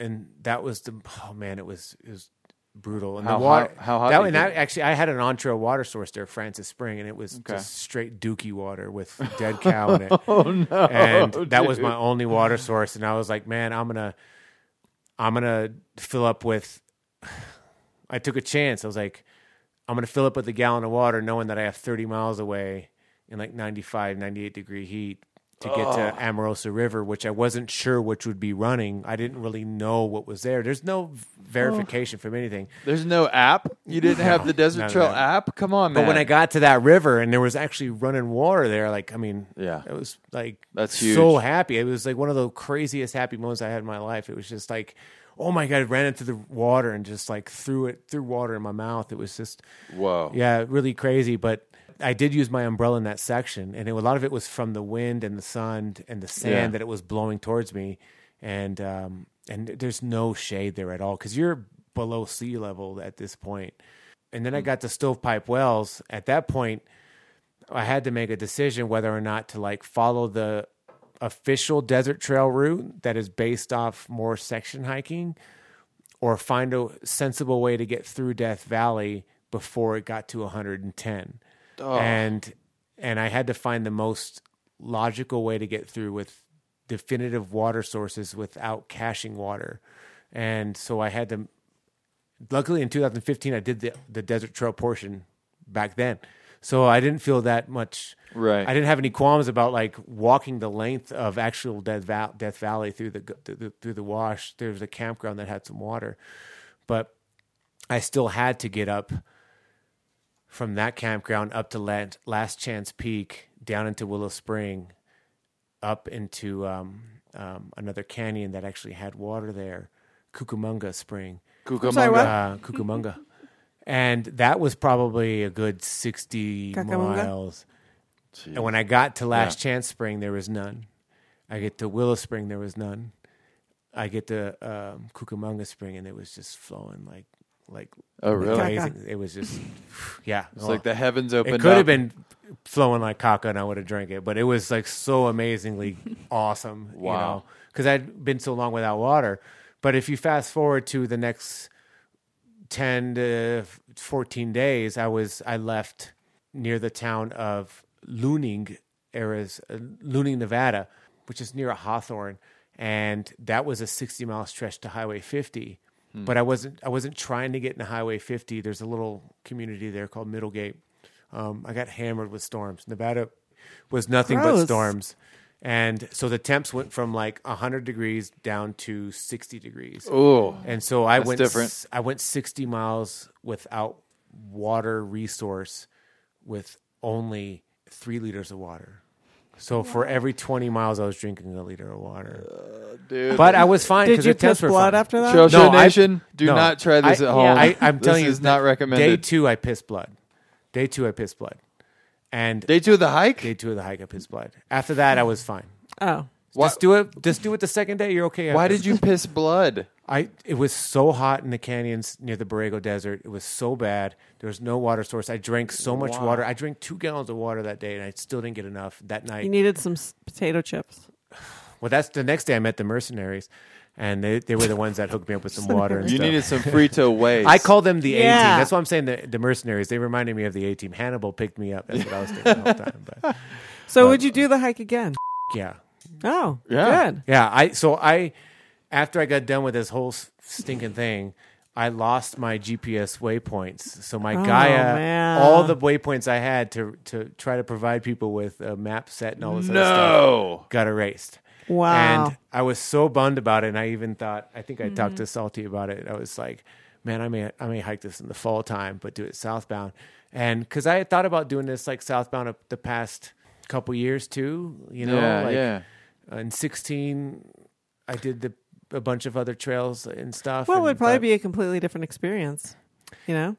well it's not about the experience i just wanted to well, I mean, it is about the experience, but I I, was gonna say, wanted. I- what? no, wait. What I mean by that is that. Why? I- What is it about What that? I mean by that, it's about the land. Like, I love that landscape so much. Yeah. That Yeah. I didn't care about as much as about my experience being within it. It's just I love that landscape so much. Yeah, but even that, like, it would being be so different. open and Yeah. exposed and so vulnerable and on the line. Like, like I know that's an The pain experience, cave. but yeah, that that is so uh, awesome to me, and It's I would totally have an loved to have seen it experience. again. So like, it's still on my mind about doing it again. I, I don't know if I will, but it's still crossing. We my need a mind. commitment here on the trail right show. now.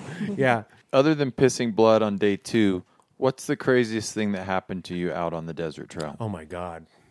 I mean, Besides the blood, the mercenaries, the scar on your shin, I, and that was all on day two and three. but Keep in mind, I Right. did. I did at. Jesus, sounds so I think weird. some of the sandstorms that you sent me The video of were sandstorms. insane. Yeah, I had a a pretty nasty sandstorm.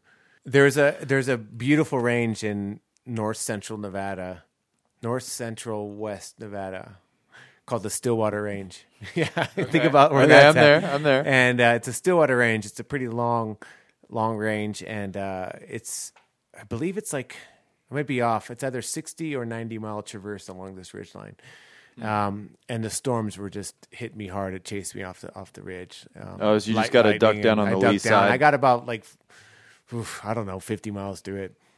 Uh, duck down a, a side drainage, and you get to this big super basin and range type expanse, right? So you have these huge ranges with nothing but basin, and it could be anywhere from three to six thousand feet in an elevation gain bet- between the basin uh, floor and the the peaks or the range height. Okay. So um, down in the Carson Sink, as I was trying to cross to get towards like Lovelock, Nevada, um, I remember there was this really weird storm. It looked like it was like, like you know, like when you see rain curtains, like the, Yeah. the Oh, yeah. tendrils coming down, and it looked like it was just smothering the ground. And I was like, man, that thing is crazy. Um, but it kept gaining ground on me super fast, and I, I just kept thinking it was like, oh man, this storm's gonna hit me really hard. It's gonna hit me really hard. And I'm in the middle of the like the sink is to the south of me, like basically where the water's at, but I'm like slightly above it where basically all the washes filter down through it.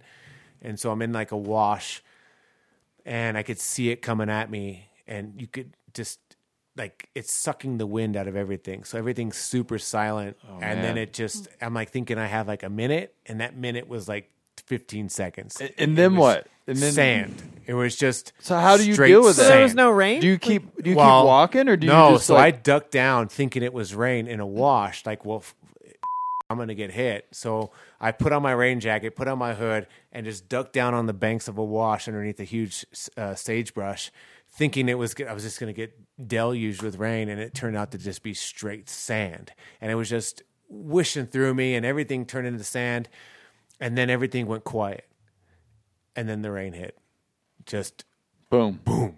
Oh, so rain did come It afterwards. Oh, did. All So right. that was the front of the storm that pushed. Ah, ev- okay. It was just motoring its way through the freaking valley, and pushed all the sand forward. And then it had a dead silence in between, like the calm before the storm, and then the rain hit.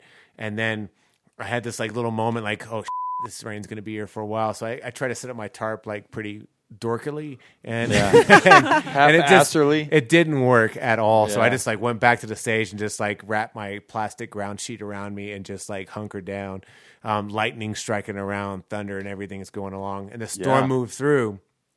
And then the weird part about it was that I, I I continued walking through that basin, but I got to a spring that was my only water source before I got to Lovelock, and it was called um, well. There's a, there's also the aqueduct on the other side, but um, Wild Horse Spring, and um, it's a little tiny pool with like cattails sticking out of it, Oh, up, on, wow. up on like sand dunes. And as soon as I ducked down to like break the water, it just smelled like farts.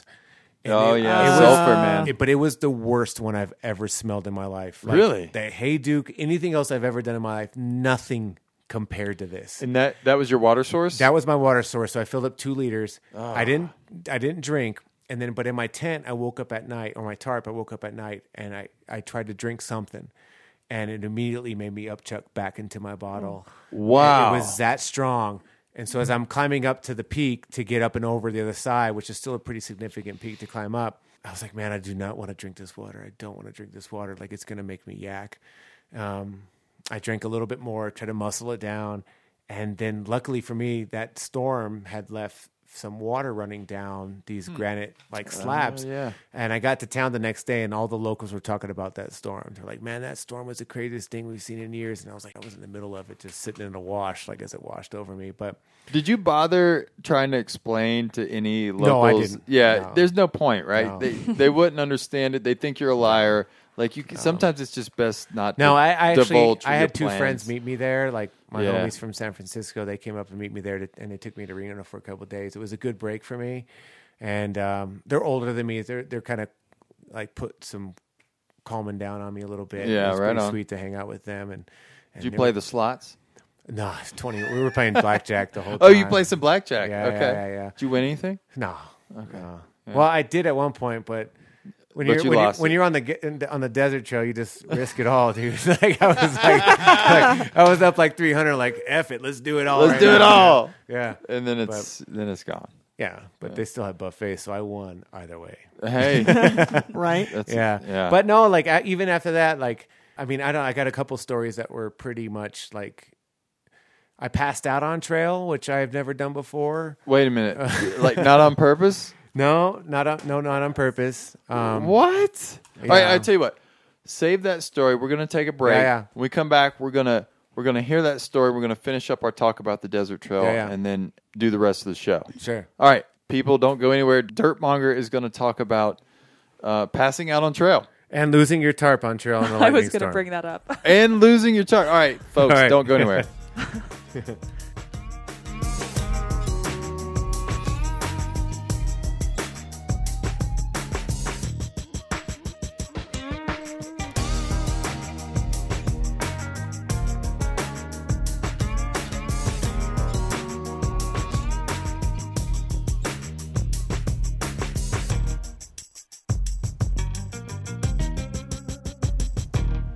The Trail Show. Less gear, more beer. The trail show is back, and we've got another clip from the Grand Rapids Brew Through. Are we listening to Snorkel or Frito? Frito Way. Snorkel. Go. So much like being on an actual trail, this Fountain Hill Brewery we didn't think actually existed because it kind of showed up on the map, but no one had ever heard of it. It turns out it's inside of a college and it's only open from Thursday to Friday. No, no, Wednesday and Thursday. Who keeps a brewery open on Wednesday and Thursday? and it's three hours open a day, which is crazy.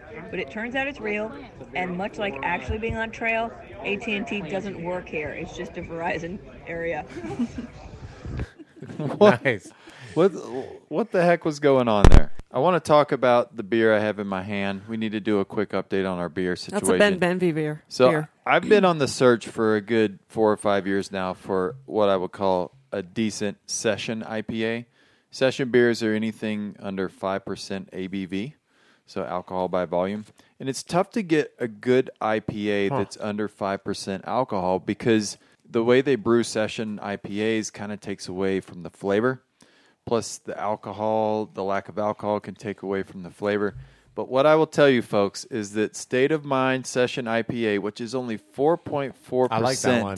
alcohol, and this is from uh, the Collective Arts Brewing Limited out of Hamilton, Ar- Ontario. This, I may have found my Session IPA. This is a- Great from Ontario. We'll just run out and get some of that. yeah, that so that's the problem. So how can we we need any trail show listeners in Ontario that want to work a trade, send me an email at disco at the trailshow.com and we can we can talk.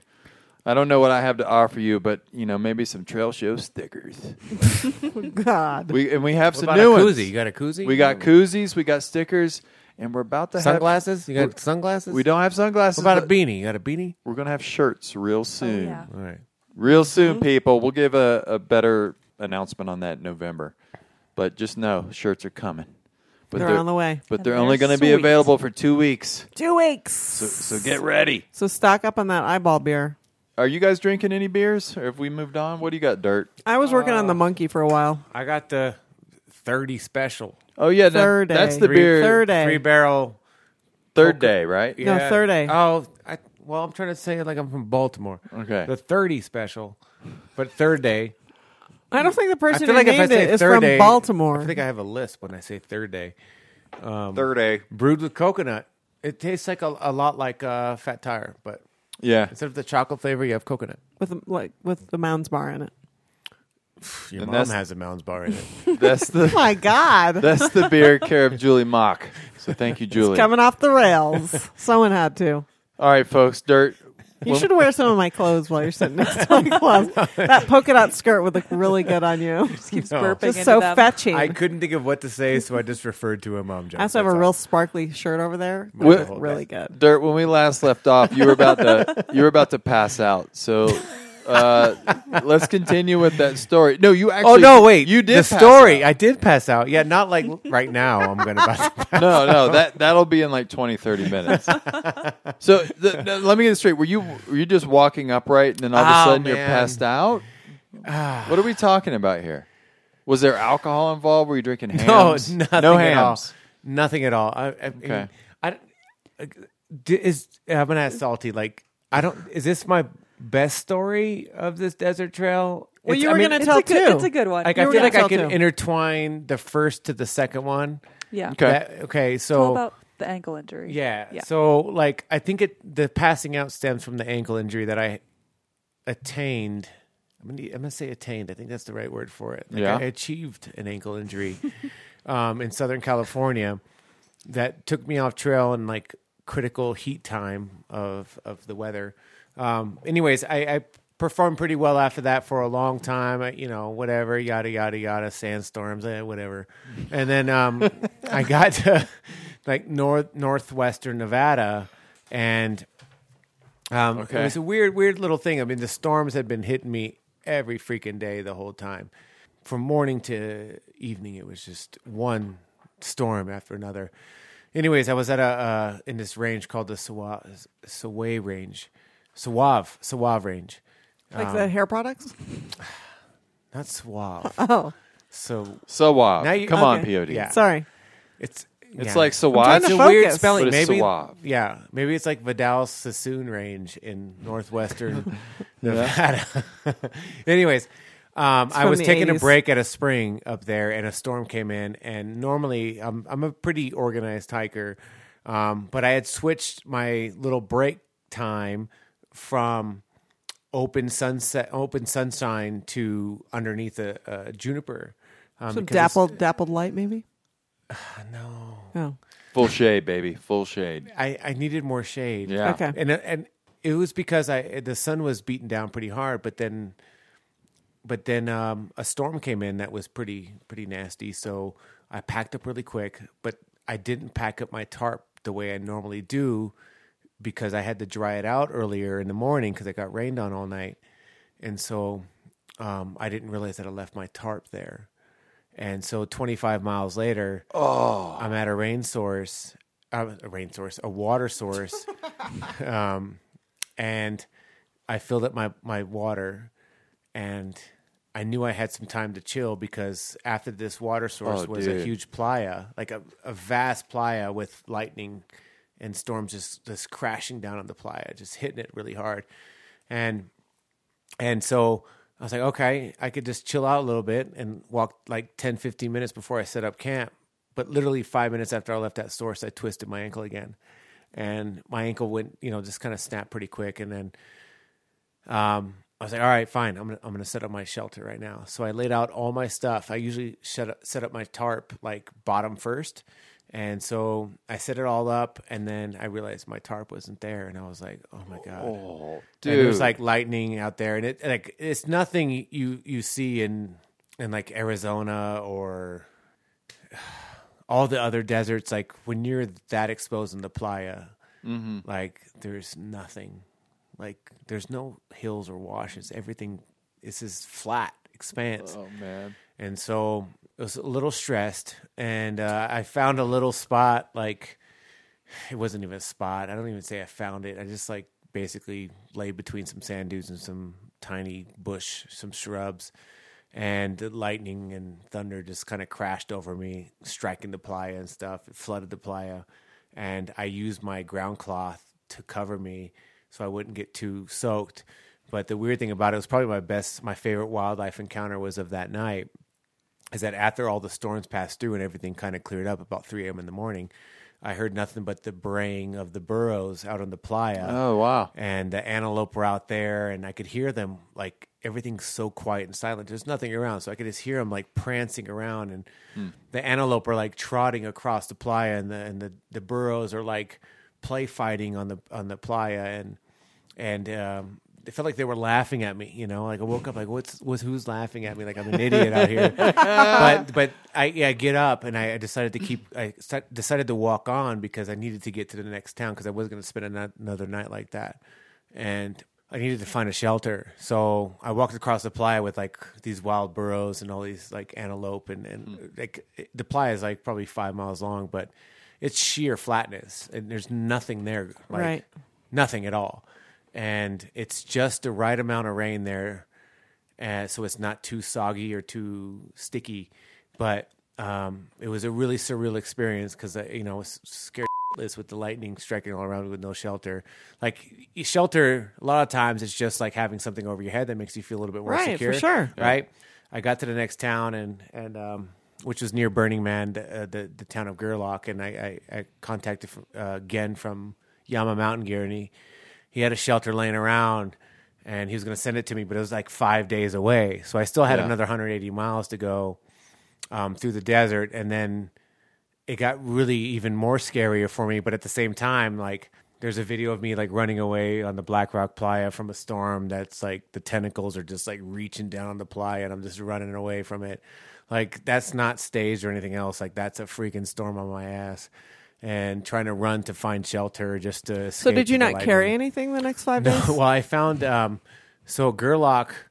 There's a town south of there called Empire that has a big um, a drywall plant. So they had this um, uh, what do you call it? Uh, Like Tyvek or something? Tyvek type Yeah. material, but it's super chalky and dusty. So Hmm. I cut, and it's huge. It, it covers like pallets of All Oh, right, of of course. that- of this concrete type stuff, and so I cut out uh, half of it. So I knew if I had to like cover myself up in it, I could.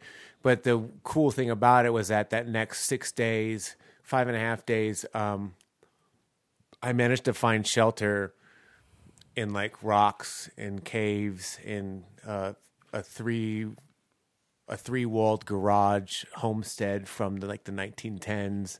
I was able to find these shelters without having a shelter during all these storms, and it was it really was a cool experience for me. Um, it was just made me think a lot about like home and hiking and stuff like that, and what I really appreciate about a Yeah. lot of the stuff I do, and and um, that's why probably why like I think about like when you talk about hiking the desert trail again, it's like I don't think about the experience, I just think about the landscape a little bit more because that's like what I love a lot. Like I like that type of environment, but um, eventually I got my shelter, and and then you passed out. Yeah, yeah. And then like two days later, I'm walking up into the Steens, which at that point coincides with the Oregon Desert Trail. And at that point, I was pretty much grooving. Like I felt pretty good. I got my shelter back. My ankles feeling good. I'm kind of Yeah. clicking along, and I knew the the Steens, and if if Salty could say like, and I remember messaging all good about. Um, Wild Horse Canyon, and I, I kept telling him like, stay high, stay high, because I went low last time, and it Yep. was really hard. This time I went high and it was super easy. Like it's not on the maps or anything like that, but it's so different. Um, I you know so I remember like trying to give that advice, and so I wanted to tackle the Steens a little bit differently than I did the year before because I hiked the ODT last year, Right. And, um, I'm just tramp, you know, tramping along along a overgrown dirt road, going up to is it Top Hat Pass?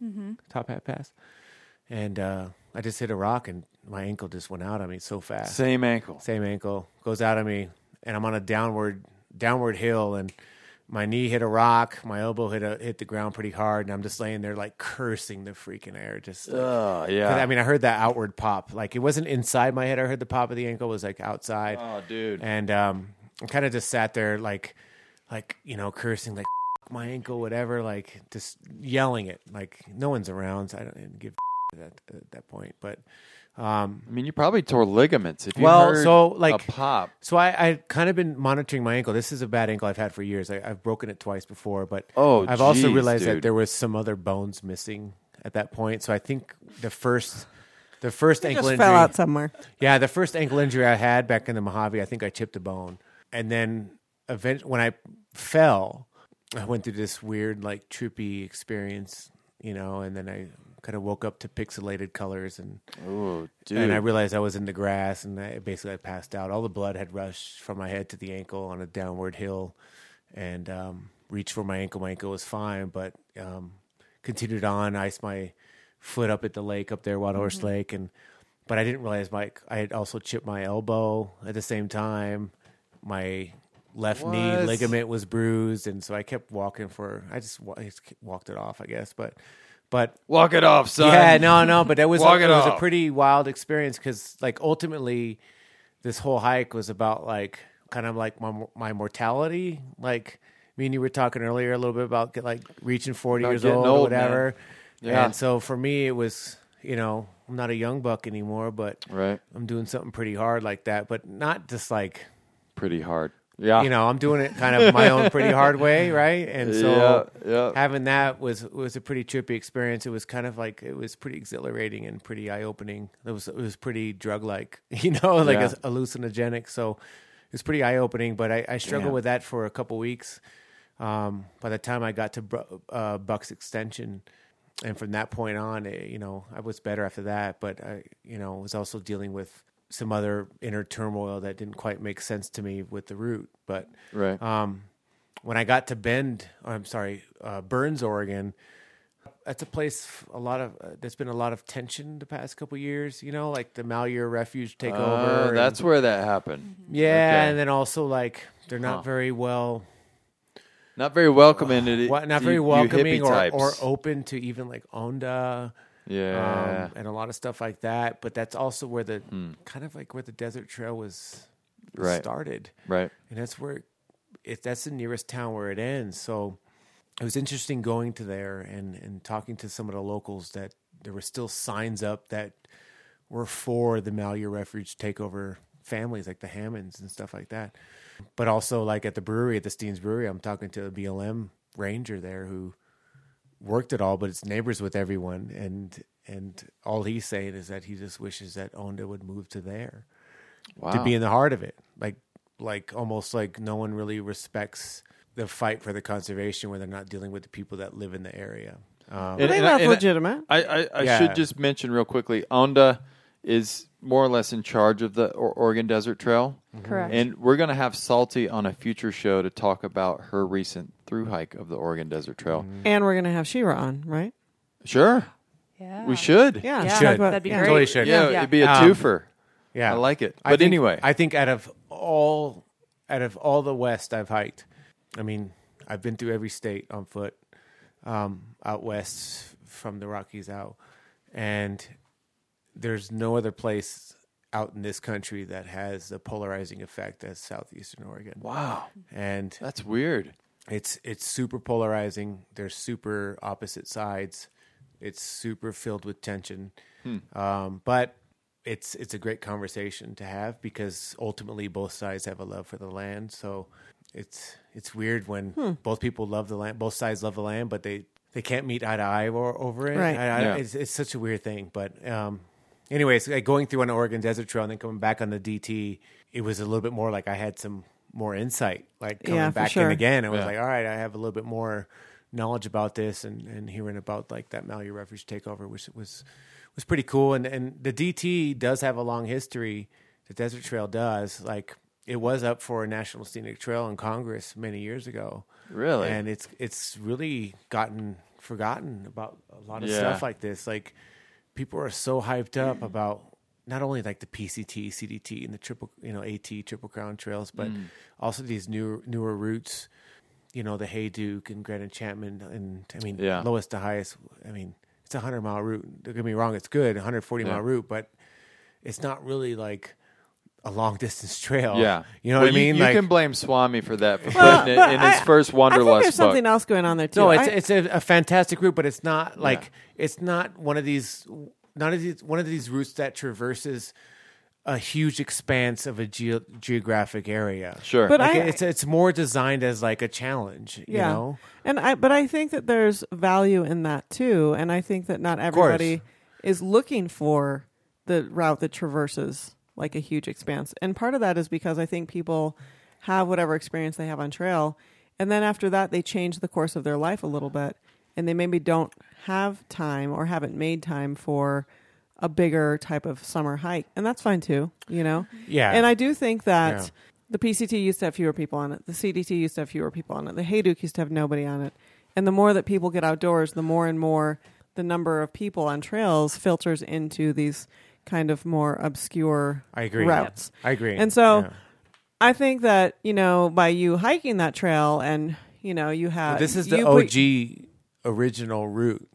Sure. Right. So Yeah. before like the Hey Duke and Grand Enchantment Trail s- was created, the Desert Trail had been Of- there for sure, a long time. Of course, but And what it- I'm saying is, I don't think that you, I don't think we should say that like, well, like, well, people aren't doing these hikes. That people aren't doing. They're only doing the Triple Crown, and then they're only doing shorter hikes. I think that's okay. Of course, you it's, know, it's totally fine. I- But- I- the only point I was saying is that this thing got forgotten because no one had done it. Yeah. Yeah. And and no one had really And it's gonna no, no one had really fought for it or even advertised it. And I think it will stay that way actually until there's actually main, some maintained trail because that's kind of the way things go. Is Yeah. that it, it needs to have some maintained trail for for realistic numbers of people to hike on it. But I also think that there's a place for that too because there's lots of people like you and Swami and Pepperflake who are doing their own thing. And if it were a different type of trail, if it had you know national trail s- system. Um, National Scenic Trail National status. Se- yes. You wouldn't have been out there this summer because it would be very different than the than the experience that you had. You know, so I, I think that there's value too in some trails staying. You know, like I think a lot of people are like the CDT should stay wild. I'm like, it's a national scenic trail. Yeah. You know, it's gonna get signed, it's gonna get marked, it's gonna get hiked. You know, and so I also think that there's a place for play, for trails like this. While it'd be great if there was some more interest in it or more people out there, at the same time, I think it's great that it doesn't have that status because it attracts a different type of person. I, you know? I think there's a lot of what you're saying too, at least how I, I could read into it a little bit more too as well, is there's a little bit there's a difference between like established trails that seek that national scenic trail status versus a route that's Uh-huh. designed to challenge experience Yeah. through hikers. The initial intent of the DT was to be like a national scenic Right. trail Hmm. and it got lost in it when in the fact of that particular route it is very ideal for that route challenge if you go off the original mileage of it it's 1550 miles it's pretty similar to the Hey Duke and Grand Enchantment Trail combined Mhm. if you take away the Mexico to Canada thing, and you get it, you get you take away the next fourth trail, right? Yeah. Like this route is up there with any of those other routes by far. Um, I think it got a little bit confused with its intent on, Right, it got on the muddled. audience, like Yeah. on the audience of what it was trying to do. But at the time, the audience wasn't there. I think the audience Yeah. is there, but there's no one there to promote it. And what Buck did um, was a pretty darn impressive thing that he did, and he did it off of his God, uh, his his his effort he did was incredible. Um, but I also think a lot of it was his own personal journey, um, like by extending that route up to Canada. I don't know if it fit within the Yeah. route itself, Right, of course. Um, but within the context of what we're trying to attain now is like as people who are like trying That to was almost good mic Sorry. technique. Uh, you I were almost- going for the, the burp off but mic, I had to but hit the yeah, mic. yeah. But like people now who who've achieved a level where they want to go further, that other stuff may not make sense. Like the route itself doesn't have to go further. It does bring up the question about like uh, route invention versus route route forcing versus like national scenic trail status type stuff. You know. Dirt. I feel like we need a couple more hours to suss out all that is the desert trail, but we don't have a couple I more know, hours. totally. So I Yeah. tell you what, I'm I'm Re- actually refer them to my blog. You'll That's see what I was there's a about to lot of say. stuff on there like Free it Dirt was- Monger, Free Dirt yeah, Monger. dot blogspot.com. Um, And, I, Okay. and I do want to say like, man, it was really tough for me to finish that trail written wise, not foot wise. Like that that that wasn't the issue, but how it can be presented to future people. I don't think a route needs to be further than what it needs to be. Okay. Um, I think things are what they are supposed to be, Yeah. you know, and and I do think themes mean a lot. Um, I don't want to go to a movie and get lost in a theme that doesn't make sense with the original intent of the movie, but at the same time, it doesn't take away from what the movie is because there's a lot of effort behind it. Sure. But the DT itself is something that has been there for a long time. And I, I, I do want to stress that. Like, this is not something that's like 10 years old. This is something that's like 30 years old, 40 years old. It's older than me. I'm old. And so, no, but, but I mean that. Like, like, for us as hikers to not hike this already, like, we dropped the ball on that a little Hmm. bit. Seriously, no, it's Yeah. for real. Like that's an open space of public land that we decided not to hike because the PCT or the CDT or the AT was I more don't think it's popular. that simple. It's not that simple, but at the same time, people who love this stuff, like I love this stuff, I feel like I dropped the ball on it. Like why Okay, wasn't I then hiking? you should say earlier? that. You know, But you hiked it, man. Yeah, you Well, I, did. I mean, I did, but I should have done it earlier. I, I mean, uh, oh. you know, Well, dude, you're helping put this trail back on the map. I mean, even if that only happened in 2018 and not 2015 or earlier or whatever, Yeah, It, there was nobody that had hiked it since Buck, right? Well, yeah, no, totally, no, no. So he was the first to do it in, in its Yeah. entirety. But it's, it's it goes back to like family history, right? Like through hiking is family history with with other through hikers. Like if I'm not passing along my grandma's history, right? Like, and I don't realize it till she's almost on her deathbed. Like I feel like a piece of crap. You know what I mean? Like that. That's how I'm relating it to what I just said. Like to me, all these trails are kind of interrelated like that, especially with public land like that. Mhm. But um, the information I have on my blog, like I, I don't, I don't feel like I can put out a map set Yeah. because of the fact I lost all those GPS waypoints, and I don't want Yeah. to like. Oh, that sucks. I don't want to just recreate what's in the guidebooks already. Sure. Um, other than if I had just walked it, which I lost those. So there is information on getting Yeah. guidebooks like that. Right. Um, right now, the best information for that is going to Bucksite, and a lot of these people are old. Like, Do you know what Bucksite is? Um, By the way, We can post a when I link. read it in your blog, I was like thinking it was buck thirty, and I was like, no, no, no. come on. Very confused for a while. I- I, would he say couldn't, he couldn't handle a trail like if you this. search Come Buck, on. if you search Buck Nelson Desert Trail, like if Yeah, you it'll search come that, up. it'll come You'll up. find But it. he has information on the guidebooks like Steve Tabor, George Huxtable, um, Russell Pangelli is, is this is his brainchild back in the '60s. But these guidebooks, like Steve Tabor did, and Russell Pangelli, and also the I'm sorry, not Russell, uh, George Huxtable did the, the Death Valley portion as well as the Desert Trail Association did Northern Nevada and Southeastern Oregon. Like these are available, but these people aren't going to be around very long, and there's there's they're not going to put them on like the internet, right? Mm. So it's a resource for a route that's not going to be around much longer. Buck's website is fantastic for that. He provides the out uh, the access to get those. Um, I don't want to take I don't want to step over those accesses, Sure. um, especially if I lost something. So I think it's it's right to go through the guidebooks like that.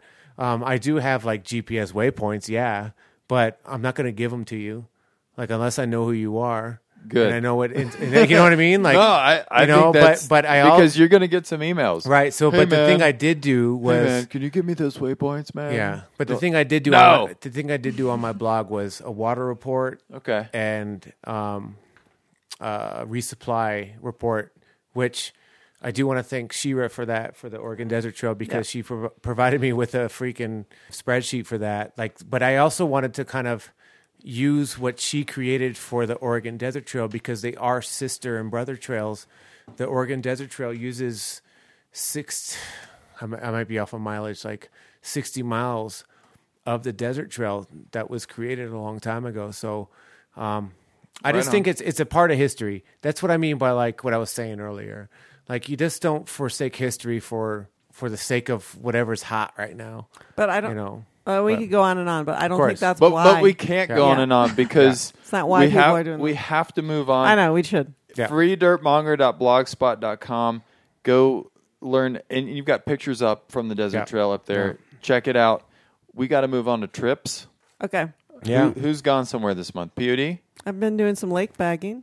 Uh, You and Salty did back yeah, the lake, we right? went to Cherry Lake, and I went to some other lake I can't remember. What was the one Cotton- you, you sent me a Cottonwood. photo of? That was probably Maybe- Cherry Lake, right? Did I have? Oh yeah, that was Cherry Lake. That was yeah. pretty. Really, Yeah. really pretty. Yeah. Yeah, I've been doing some uh, some more lake bagging, trying to squeeze some more in before the end of the season. Yeah, it kind of warmed back up. We had a cold spell. yeah, and it wasn't like we would have had to like break through the ice to go swimming. Yeah. so we did. Oh, do it was that. fro- the lake was frozen Yeah. already. Yeah. Yeah. Wow. Ooh. It was really pretty though. Did you go swimming? No, you would have to have some tools to get in that water. You could do like Wim Hof and Yeah, cut, cut that's some what I was holes thinking and of. swim from hole to hole. But you'd have to have some tools to do that. Yeah, What true, do you it's mean? true. Just grab a rock. Well, I don't know if a rock would have gone through. Oh, it was that thick. it looked pretty. Yeah. It was thick. We were up Yeah. at like 12,000 feet. Okay. Yeah. Salty, what about you? Have you been doing I, other than the Oregon Desert Trail, which Yeah, was congratulations. 750 miles? Congratulations. Thanks, guys. You, Uh, you survived all good. 30 days straight and then two weeks in portland uh, once i got back to Oh. portland i did some waterfalls before Oh, the cool. the gathering yeah Oh, It was cool. neat. we did uh, i don't know if i'm saying it correctly but multnomah falls Yeah. by cascade locks and then um, dry falls i think it is which is right off the pct right there Yeah. and then another one on our way up to uh, mount hood so that was Okay. fun yeah We're just kidding. All good. just kidding we Dirk, love you've been you. in Arizona, right? Yeah, yeah. We're gonna have to talk about that at a later date. Yeah. Should we give a? You want? Yeah, we can give him a little insight. Teaser. Yeah, Go ahead. I, was, uh, I was just on the Muggy on Rim Trail um, with Lint uh, for 22 days, roughly 570 miles or so. Uh, another Brett Tucker route. Um, just to give a quick Brand new, brand new, right? Ah, yeah, it's brand new, but it's an idea, a concept that's been in in Brett Tucker's mind for a long time. It, it, at one point, it was initially thought as the northern route for the Grand Enchantment Yeah. Trail. Yep. So, a lot of people who have hiked the Grand Enchantment Trail may not know that the original idea went up towards the Mogollon Rim. So, Yeah, I didn't know that. Yeah. I always So- thought it was Phoenix to Albuquerque. yeah, so we basically Yeah. hiked the, the northern portion uh, of that um, from like basically Gila Cliff Dwellings to Sedona area. Oh, Yeah. Yeah. I haven't done anything like dirt or salty. Uh, I've been uh, actually been getting back into trail running lately. Ooh, yeah. That's yeah. awesome. Yeah. Uh, last couple weeks, it's been nice with the fall colors. Like we've had a really long fall color season here in Hmm. Colorado. I feel like it started at the end of August. Yes. And here we are at the end of October, and we've still got, I'd say, Mhm. Mm-hmm. another two weeks of trees left to turn here in Salida. Yep. So Wow. it's, it's going to be a nice extended. And I don't know if like part of that was due to the drought or part of it was due to uh, just the weird weather in general we've had in 2018. But it's been a, a People have pretty theories long on all season. that. But I was surprised when I went to Arizona, like they hadn't quite changed yet. And I was really, really surprised by that based off the weather up Oh, here. oh, the aspens hadn't changed. Or the cottonwoods and Wow. sycamores. I mean, they were like Interesting. right about to change. Okay. Yeah. Yeah, because I, I was in Arizona about this time last year and Probably things had peaking. changed. Yeah. Yeah. things were peaking. Yeah. That's weird. So it's a little late, it seems. Are we going to do a trail tip? You, you got something, Dirt? Can I play the music? Yes. Where's my phone? And now it's time for a trail tip with Dirtmonger. Dirtmonger, take it away. Oh, man. Let me get into my phone and find my notes. Now, this is a trail tip. You, you, you gave me a little tease earlier. Yeah, so we I- haven't done any a trail tip like this on the on the show that I can recall. So this is good. This is, it a original. tip or is it based off like I don't know, based off Okay. hi- hiding from the law. Yeah. I don't know. Okay, so Oh, yeah, I guess it could be. Um, one thing I've noticed over the years is, and maybe it's just for me being too damn polite. Like, I'm always like a people pleaser and that, you know. Like, I've always been polite since I was a kid. But the thing is, I've always been a large man. You know? You're six foot five. Yeah, You so can't hide that, So, but really. I've You're like a always swamp been. ape. I've always been like, yeah, I'm like a swamp ape, exactly. Ugh. Um, but I, I've always had to like try to be small because I was so polite. But I never realized how important that was for me on hiking. For one, like when I get a hitch and there's a lot of stuff in there, like I have to learn how to be small. So I Yeah. guess my trail tip of the month is like I think it's very advantageous to learn how to be small. So buck thirty, you can turn out because you're already small. Keep going. But I think I could, I could be as small as them if I want to be. That's how good I've trained myself. So like I think it also matters with sleeping. Um, I sleep in a very confined tent. I don't. I taught myself how not to toss and turn a lot. I'm a very disciplined sleeper, so I'm not like all over the place. And uh, like I feel like that's been very good for me. With hitchhiking, has been very good for me Yeah. um, with being very polite going into like restaurants and stuff like that. Like I don't want to get in the way of everybody else because I'm s- too stinky. So I learn how to be small. Dude, I, I think a good example in, in POD, this is where POD is, is large and disco is small, and that's in a post office trail town situation. My mo, if we have mail drops, is always to get the mail drop and then go around to the back of the building Yeah. and like, Yeah. and be small. Pod's mo is to get the mail drop, tear it open in the middle of the post office, and sort and organize. Be right small, there. yeah. Or if Well, there's it- so am many I good right? Uh, things in there. I just want to get in there and eat my dried peaches and stuff. Yeah, but you got to leave a a smaller imprint and a smaller footprint in those public spaces. I also think I agree. I agree, but I will also submit that if you are a female hiker and like I hike in a brightly colored skirt and a brightly colored shirt, I don't necessarily think that I look like as offensive as a male hiker. Just saying. Male hiker with brown shorts and a gray top. You look like But no, it's not you know. about it's not about because I feel like when I'm doing that, people are like, "What are you doing?" And I'm like, "Hi." Hmm. Okay, I'm so like, I, am opening so my let's- mail drop. Let's What take are it you away doing? from that because that could be pretty arbitrary depending on the individual. Of course. right? Of So, course. but I could say like No, I learning agree. how to be small on trail has helped me a lot as far as Sure. like sleeping within a tarp in a very confined position when like maybe there's animals to be aware of, weather to be aware of, all that shit like that. Like if if I'm sleeping small, I'm not going to get wet as much. Um, also, like bushwhacking, learning how to be Yeah. small is so Yeah. advantageous for me. Um, I learned how to move my body enough to be kind of crimped down to not be over scratched by by Right, by, right, by right. long limb things. Um, by cat claw, by cat claw, whatever it is.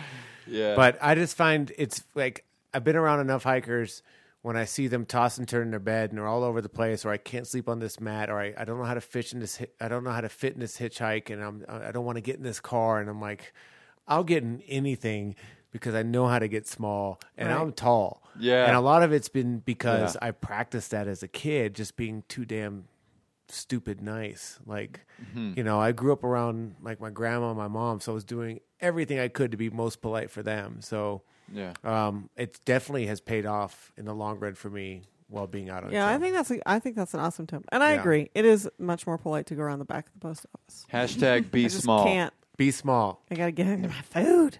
hashtag coyotes not people. Coy- yeah, coyotes not people. See, yeah, be small. I think you need a smaller sound effect. Not doing iTunes top five this month because uh, we don't have enough iTunes to review. Oh, okay. So Well, let's keep people, going. people, leave us some. How about reviews. donors? Let's do donors. You want to do mailbag? no, I want to do donors. All right. Should I play some music? Yeah. Is that the is that the donations part? Yeah. Why don't you put donors on the list? Uh, What? I don't know. Here we go. We've got our monthly VIPs: Who dat? Bernard Wolf, Hey, Gummy Bear, Russ Not Fuss Kinder, Russ. Craig Peacegoat Gully. What a who, guy. By the way, was at the gathering. Oh, He's on the board of all the West, and so far kept referring to him as Pisco, and I thought he was saying oh, disco, That's not like Pisco, but he just was mispronouncing. it. And I kept hearing disco, and I was like, "Oh, there's another hiker here named Disco," but it was Pisco. oh boy. Oh, Uh, Pisco. I Yeah, got you now. yeah, yeah. yeah. Uh, Chris Smith, Gringo Madness, Gringo. the Bobby Walters. Bobby. Bobby's been posting some good photos. Yeah, lately. she has. She's got a good cat too. Thank you, Bobby. I like your yeah. It's a it's a crazy little. I tell you who else has a, a crazy cat Is- is uh, Scarfy. Scarfy cat, and that's uh, drop, Drop and and roll. Roll, yeah. Drop and roll's cat has an Instagram account. People, you need to follow it. Yeah. It's Scarfy helps. Yeah. You go on to Scarfy helps on the Insta, and you're gonna love that. I guarantee it. You can thank us later. Yeah. Joshua bow down to Ja Bowden. Ja. Diane Pinkerstein. David Vitti. What a uh, not what a guy. No. Hey, oh, Hey. Bola Hey. Pasta. Yeah. Justin Quality Knowles. Quality. Jason Lurch, not Church Dean. Baptist. That's funny. Ingrid Gerard. You got a lot of people on this donation. Oh, Yeah. Oh, Samuel Samuel Emery, The, The board. Board. Rudy from CascadeHikerPodcast.com. Hey, Rudy. We just saw at the gathering. Rudy. Uh, Jeffrey, not Sessions Caldwell. Buddy Sessoms, not Sessions. Buddy, we've been enjoying these Florida beers. Yeah, we have. Thank Hey, you, you sir. got two not sessions on here. huh? Yeah, I know. they want to clarify. Wow. Pat the Bouncer Dixon. Yeah. Axel. Oh, and I've got a um retraction from. I, I made a mistake last month with that song I played. Oh, that wasn't him. A matter I don't of fact, mm. remember what was it. What song was it? Well, it's funny that you you asked. Um, I thought it was a Pat Dixon song. So I apparently it wasn't a Pat Dixon song, Very but I'm I'm combative gonna right now. I'm gonna play it again just to remind. Yeah, I don't listeners. remember what was the song. Very first night, November. Love is changing her mind, pretender. And I'm chasing the clouds away. Our hearts were ringing in the key of the souls, singing as we dance in the night. Remember how the stars stole the night away. oh, it keeps going. Wow, Wow, that- I, and I, that was good. again, Pat Dixon, I apologize. I that was Axel. I misattributed it to Axel. That in fact was not Does not Axel. sound like Axel. That was not Axel. Okay. Axel actually sent us a new submission, which I'm going to play during one of the breaks on this show. Oh, Okay. Listen. well, in for that. it'll have already happened then. Yeah, again, Anyway. again, I apologize to Trail Show Nation and to Axel for that mistake. That was, in fact, hashtag fake news. I'm but it sorry. was a great cover. I Yes. enjoyed that. Yeah. Stephen the Hustler Russell. Ammon the Brute Bruce, who I also saw at the gathering. You met the Brute. I did. Okay. Hmm. He won a ton of stuff at the, the uh, raffle. He cleaned house. Hmm. Uh, Trevor, smoke it if you got it. Bowl man. the Bowl Man. I get it. Renee Shira Patrick. Hey. Wesley the Haggis Addict Greenwood. Kevin Chickpea Cross and Sasha Honeydew Codette. Tebow not Tim Williams. Tommy the Meat Popsicle Stevens gave me a ride from the gathering to the airport. Thank you. Uh, that sounds. Never mind. what? That I got a ride with the meat popsicle? Yeah. Joseph Picararo. Oh, sorry, thank sorry. you. Joseph Picararo. Brandon Lost Balls Love Lady. Why? Daniel Fundip Sharps. Shira the Switchblady. and Brian the Big McNamara. Oh, I like I like that. But- but- so they call him the Big McNamara, do they? That they do. Okay. And I love apparently Shira they call her the Switchblady. it. wow, the switchblade. It's like a mix between Switchblade and Lady. The Sounds evil. Switchblade. Uh, and then we got our one offs Jeremy Corn Ramen. What's one off mean? They're just a single donation, not like a monthly donor. Yeah. And is corn with a K his middle name? Apparently, he's a big fan of that band. oh, that's all I can. How come we don't have quotations on that thing? Jeremy Corn Ramen. Thank you. He- Is that really and his middle apparently name? he's friends with Pisco. So His middle name is really corn. I guess. You need to put No. quotations on that. Yeah, come on, PUD. Jeremy the Corn Who checks this copy? Ramen. Jeremy the Corn Ramen. All right, that's what? A, Does that matter if I say it like that? Maybe if he has corn in his ramen. Jeremy the corn ramen. He eats corn ramen. He can't handle the noodles, so he eats corn noodles. I don't know.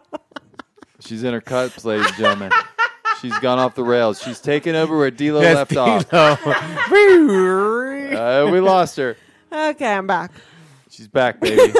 Okay, and our beer sponsors are Ben Benby with the terrible feet and Frito Frito, Frito Way Put it away, and Buddy Sesame. Buddy Way. Sesums. Way. It was also a good way of mine. Huh? Cool. Yeah. He's a cool way. Well, thank you, donors. I'll just mention right now if you haven't donated and you're thinking about it, we have some brand new Trail Show stickers. And we changed up Oh, yeah. the color scheme. I'm, Yeah, call- I like I'm calling that. these the Celeste ice blue. Oh. The ice blue. It's like Trail Ice Show. cold. Those are the ice cold stickers. You should They're make ice rings cold. out of 'em, You gotta like stay ice turquoise cold. rings. Oh, I like that. Yeah. Well, I tell you what, folks, you can get uh, your very own ice blue Ice cold. stickers, ice Ice cold blue. Ah, stickers. You gotta stay- Uh, ice gotta blue's stay a ice good cold, one. man. For a donation of ten bucks or more, and if you donate fifteen or more, we'll throw in a koozie, people. Koozie and When did stickers. shirts come out? Shirts, uh, TBD. TBD. What's But- the but- donation for that? well, TBD. TBD. TBD. 100 bucks or We'll- something? We'll talk about. No, no, no. Come on, man. Hey, I'm trying that's, to- That's crazy talk. Uh, we'll talk about. It's going to be sometime in late November. We're thinking. Ah. But we'll talk about it on the next show. Yeah. Okay. All right. All right, Pod. What's next? Uh, well, we still have some. oh, can uh, I talk about the media review? Yeah, do it's it. going to be quick. we don't have anything formal to review this month. Um, I've been listening to a new podcast recently called the Foot Stuff Podcast. You can find them at footstuffpodcast.com or anywhere you get podcasts.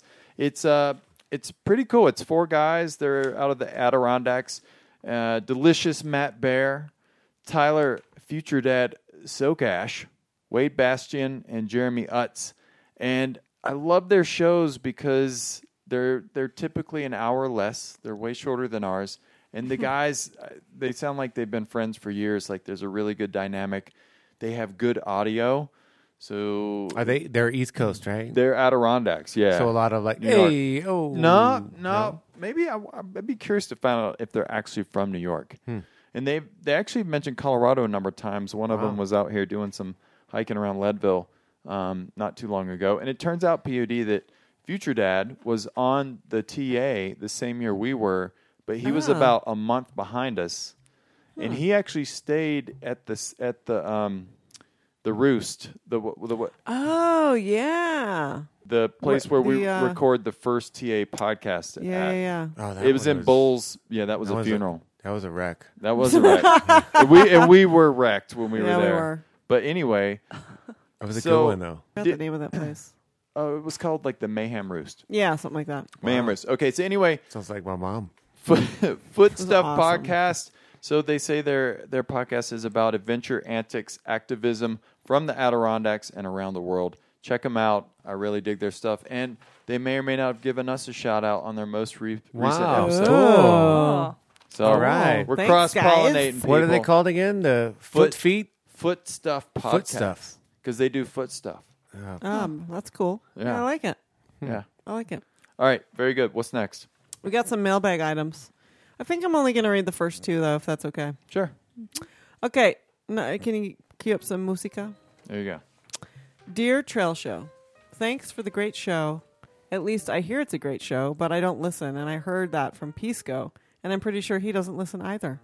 Anyway, I hope you choose to use my measly donation wisely, maybe a couple of good beers, and not foolishly like improving content or quality of the show. Thanks, Mr. Corn Robin. Mr. Corn Robin, consider There it it is. done. Corn with a K. That's right. okay. Uh, hi, POD. My husband and I fell in love with backpacking this year, and it kind of transformed our lives. We recently discovered your show and have been binge listening to older episodes for the last two months. The Trail Show has been so great on educating us on various LNT issues, trail maintenance. Because of you and Disco, we are signed up for our first maintenance trip in a few weeks. Yeah, Say now. Whoop, whoop. Yeah, and all of the amazing trails that we can't wait to hike. We also love beer, mostly IPAs. Yeah. And thoroughly enjoy the banter. So thank you, and please pass along our thanks to the whole team. Thanks again for all you do, and we're looking forward to the next episode.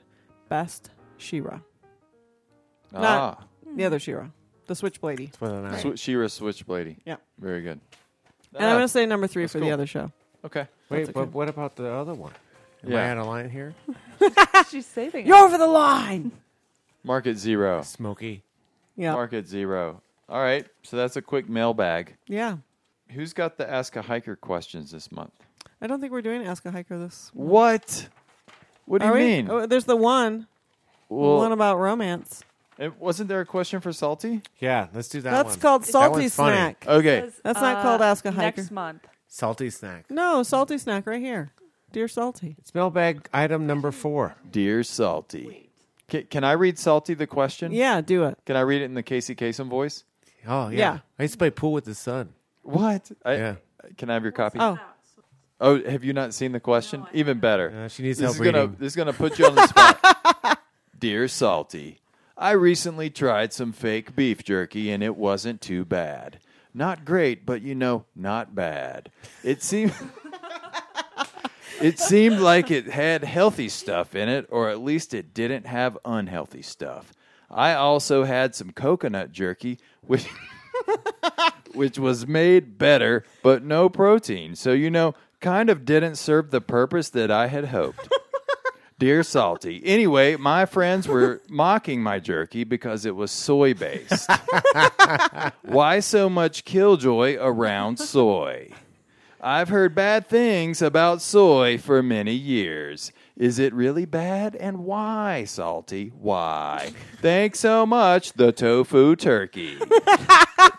Food turkey. Tofurkey.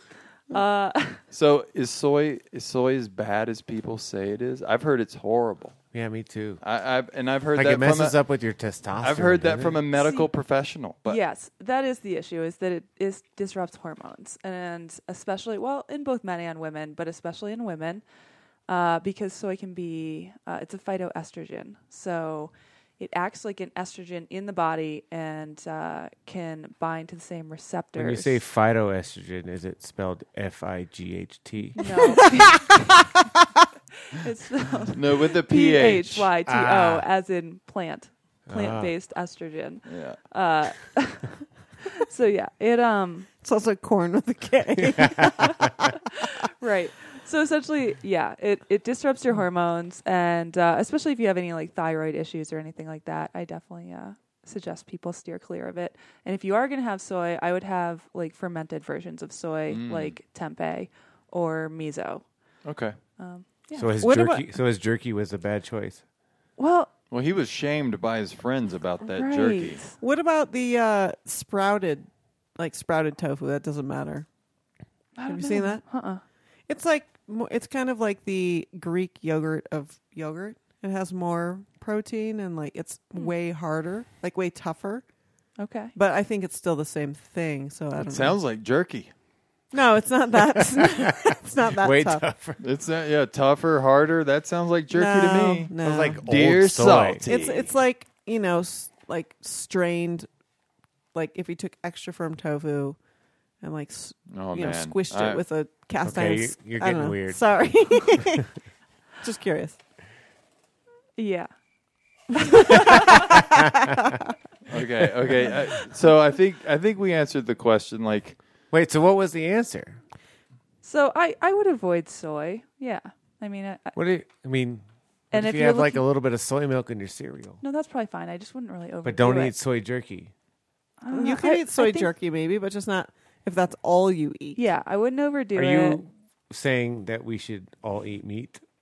No, that's not. that's not what I'm saying. Oh. Uh, if you're looking for vegetarian protein sources, there are some. You could choose like nuts or, mm, I mean, beans. Those are kind of starchy too. But I mean, there are other options. You don't have to always eat. You know, I like always eat soy. I like edamame, but that's like straight soybeans, right? Yeah. Beans are the best because they're also a comedic. That's Like- right. they provide comedy. Yeah. They yes, do. they do. Yeah. All right, we have one ask a hiker question, correct? Yeah. Okay. Beauty, do you want me to read that also in Casey Kasem voice? Sure. no, I'm not going to do that. Maybe maybe Dirt will read. Yeah, it. dirt. You should read it. I don't have Casey Kasem, but I could do Arnold voice. Please. Oh no, I hate Arnold. Oh, voice. yeah, PewDie does Disco hate Arnold. overdid it on the PCT, and yeah, I can't ru- stand I'm it sorry, dude. I anymore. ruined Arnold for. Then I P- can't read it. Okay, uh, Salty, do you want to read the ask Can a you read it hiker? in Swami voice? I don't think I can.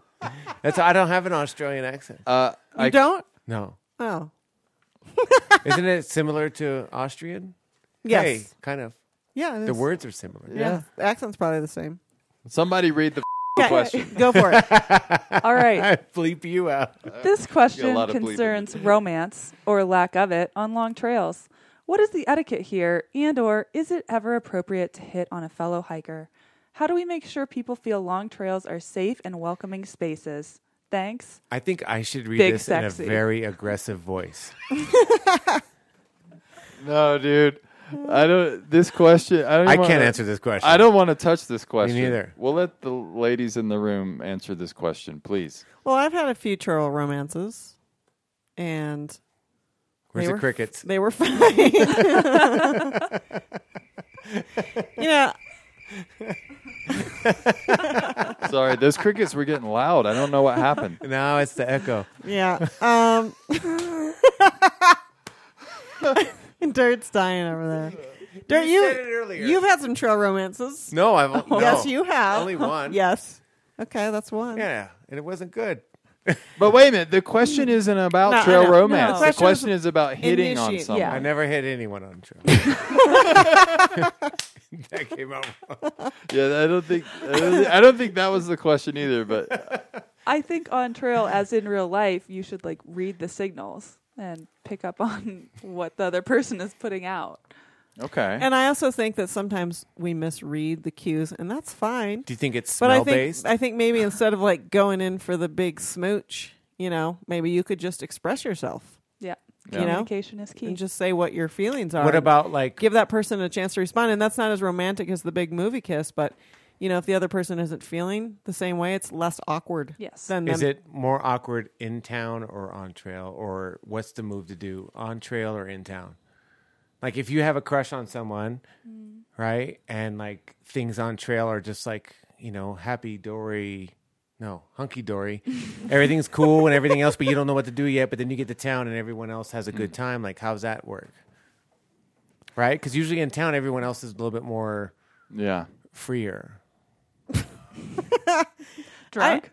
yeah, I don't. Yeah. I would I don't much know. prefer somebody said to me, "Hey, it's But- been really great hanging out with you, and I kind of feel like this could be more than a friendship. Are you feeling the Ooh. same thing? Okay. Are Mm-hmm. you open to that? Like, just say what your feelings are. Do you think it matters Like, uh, if like you're older or younger? Like I would, I've never. Do you mean like have an adult conversation about it? Yeah. Wow. Mm. So Yeah, like, it's does great. it matter if you're older or younger? Like, Mm. I don't think it does. Mm, No. And I think to go back to your question about where to do it, I don't think it matters. I think if your goal is to hook up, then maybe town's better because then you Right. don't give the person a UTI. But, um, Mm. Right. but hopefully that's not Or- the ultimate goal, right? But I also think that, and it doesn't matter. Like it's not just like men with women; it can go the other way around, Mm-hmm. Sure. or you know Sure. whatever, or you know women with women, or men with men, or whatever. You know, so I don't think it's fair to pigeonhole, you know, th- that situation. that's but what we call it. I also think that if you're worried about where's the best place to ask someone and is it better in town, is it better on trail, I think it doesn't matter. But I think what you have to anticipate is that if the person says, well, no, I'm not feeling the same thing, what makes it weird is if you continue pursuing that person or like not giving them space or or not making it clear like with words that you respect that choice. No, I'm not really feeling that. You know, I'm I'm kind of just like in the friend zone. Oh, okay. Well, Yeah. I understand that and I respect it and w- it doesn't need to be weird. I totally get it and What do you think is Big Sexy's actual question? that is his Here. question. But it's like like, how do you know it's a him? That's what I mean, wanted, That's or true. her Mm-hmm. It's question. Big Sexy. Like, does this person have any boundaries within this whole thing? Maybe he's he or she has crossed boundaries. Yeah, and maybe they had a situation that didn't turn out well, and so that's why they're asking. And so I think maybe just use your words, like I tell my fourth graders all the time, and try Also, that first. Would you ever consider yourself Big Sexy? Well, I am Anybody here? big. I am big. I know, but would anyone else here consider themselves? wasn't Big there a Sexy? song called Big Sexy? I thought it was a wrestler. Wasn't it a wrestler from I like have no idea. WWF? Yeah, maybe. I think there Does was. anyone else want to weigh in on that? Nope. No, not at all. I might have said too much already in a jokingly fashion without Yeah. doing it on purpose.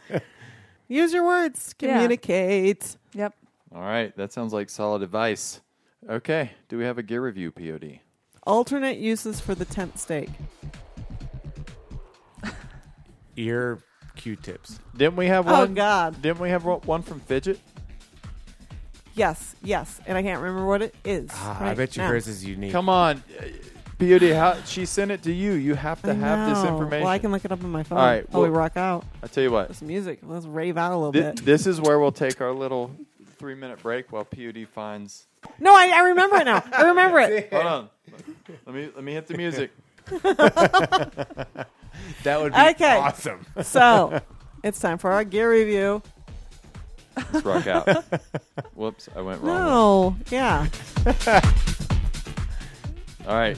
So Now, this came alternate- from Fidget, right? Yeah, Alternate uses for tent stakes. So, We're selling tin steaks, huh? yep, Okay. Are you, You saying gotta really explore. tent or tin? tent, Tin steaks? tent. They Tent? could they could be made out of tin. Sure, cheap Okay. ones. Or are you saying there's 10 steaks? Could there be ten there could tent be stakes. ten tin tent steaks. Ah, Ooh. you preempted, preempt, preempted, preempted, Preempted. preempted. That's like oomph. Uh, anyway, so this comes from Fidget. so apparently, if you're if you hike for a long, long time, prolonged periods of time, and you never clean your drinking tube, if you use an inline hydration system, your tube will start to grow a little mushroom, like way down in there. Mold. Yeah, but it can actually become like a total would- chunk Why do people use that stuff? because it's easier for some people. I know some people make different choices than you, and that's difficult. but anyway, the problem is getting the little mushroom out. Oh. But you can use if you have a nice skinny. You can't use those, the ones that are like a Like- triangular prism. Like the ground claw. Or no, I know what you're talking about. yeah, you know, you have to Yeah. have like the The three-sided sheep- tent stake. What are those called? Shepherd's hook. Shepherd Yeah, hook. that kind of thing. You gotta have one of those so it'll fit in the hydration tube. Okay. And then you can get down in there and like stab it a little bit, and then slowly pull it up and then pull it out. It's like a big sticky mushroom coming out of your drinking tube. That sounds pretty bad. So you can use your tent stake to pull gross things out of your drinking tube, is what I'm saying. Okay. Oh, that was okay. You Yeah. following now? I, well, I was, I was following, but I forgot what the original question was. It's pretty standard. All right, so there you go, At this people. time. Use your tin stick to get the mushroom out of your drinking tube. Yep. Oh gosh, that's gnarly. Yeah. Yeah. All right. That was awesome. This is the part of the show where the show ends. We want to thank everyone for joining us today. Big thanks goes to Julie Mock of the Colorado Mountain Club. Check out CMC. what happened? You all right over there? Bolt, bolt. Check out CMC from you.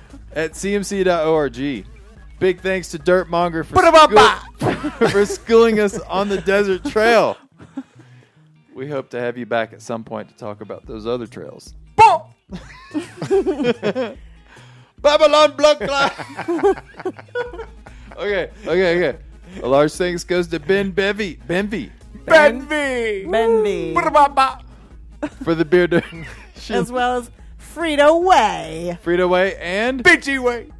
And Buddy Sesam's Buddy Not Sesams. Sessions. Thanks again goes to Salty Sessions. for covering trail Yeah. news. Thank you, Salty. And the Salty Snack. Thanks and praise. Thanks and praise to all our monthly PayPal donors.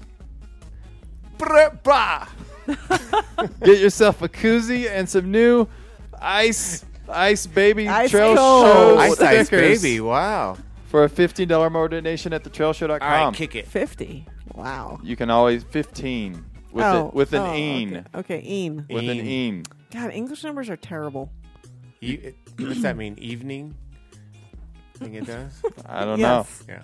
You can always find us at thetrailshow.com, on Twitter at Trail Show, at Instagram and Facebook at The Trail Show, on the Stitcher app, the Apple Podcast app, Google Play, and of course on iTunes.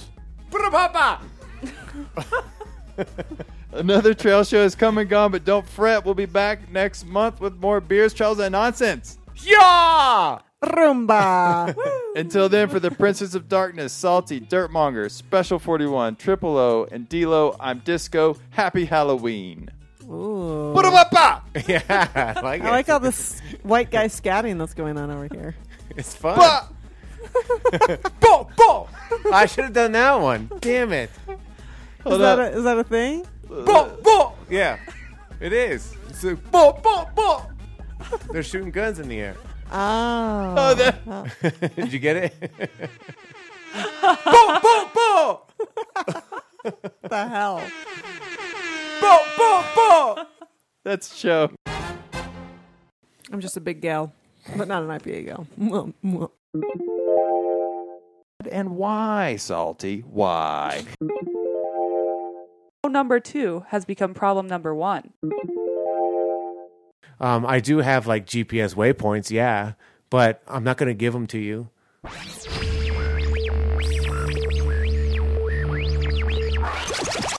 Bo, bo.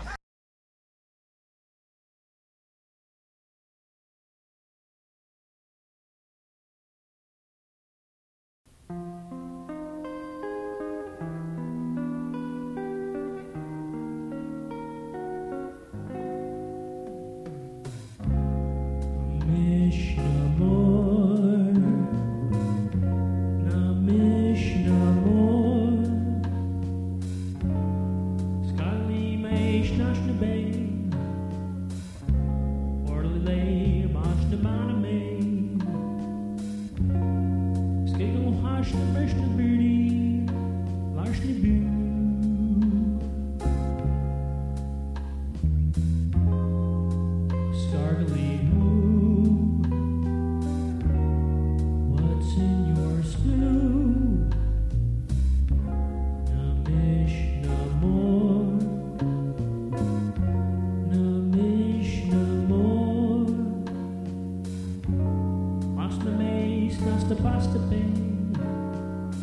Population burst the beta me. Higgle hoggle hash the boggle. Snots the bottle little. Artle haggle. Skiggle hosh the beetle hottest name. Here's the bird and here here's the bird and here here. Namish namor. Namish namor. Smash the major, burst the burst, the stage the beer. It's the action, the burst, the burst, the bomb. Well, he's thirsty, but who has left by the vibration? Quarterly best, the papa push the back of you. Right last the back of her hand.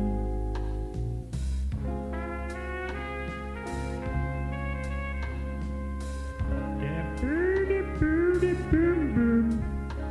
It's the most of me, boom, boom, boom. It's the business, it's the business, boom, boom, boom. It's the business, it's the birdie, birdie, birdie, me, boom. Oh.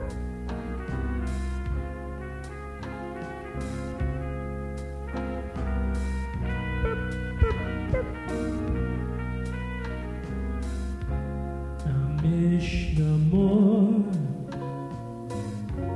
Namish namor. Scargly ash nash the bay. Scargly boostly beaded hush the boo. Larkin lagan, harsh the bagan. Starstead stagan, skishka space stain, skipation. Horse to be, hash to burn, to be, to be. Argy be, to run, to be, to much, to be, to do. Abidi be, to run, to be, to rush, to burst, to have a rum. Horse to be.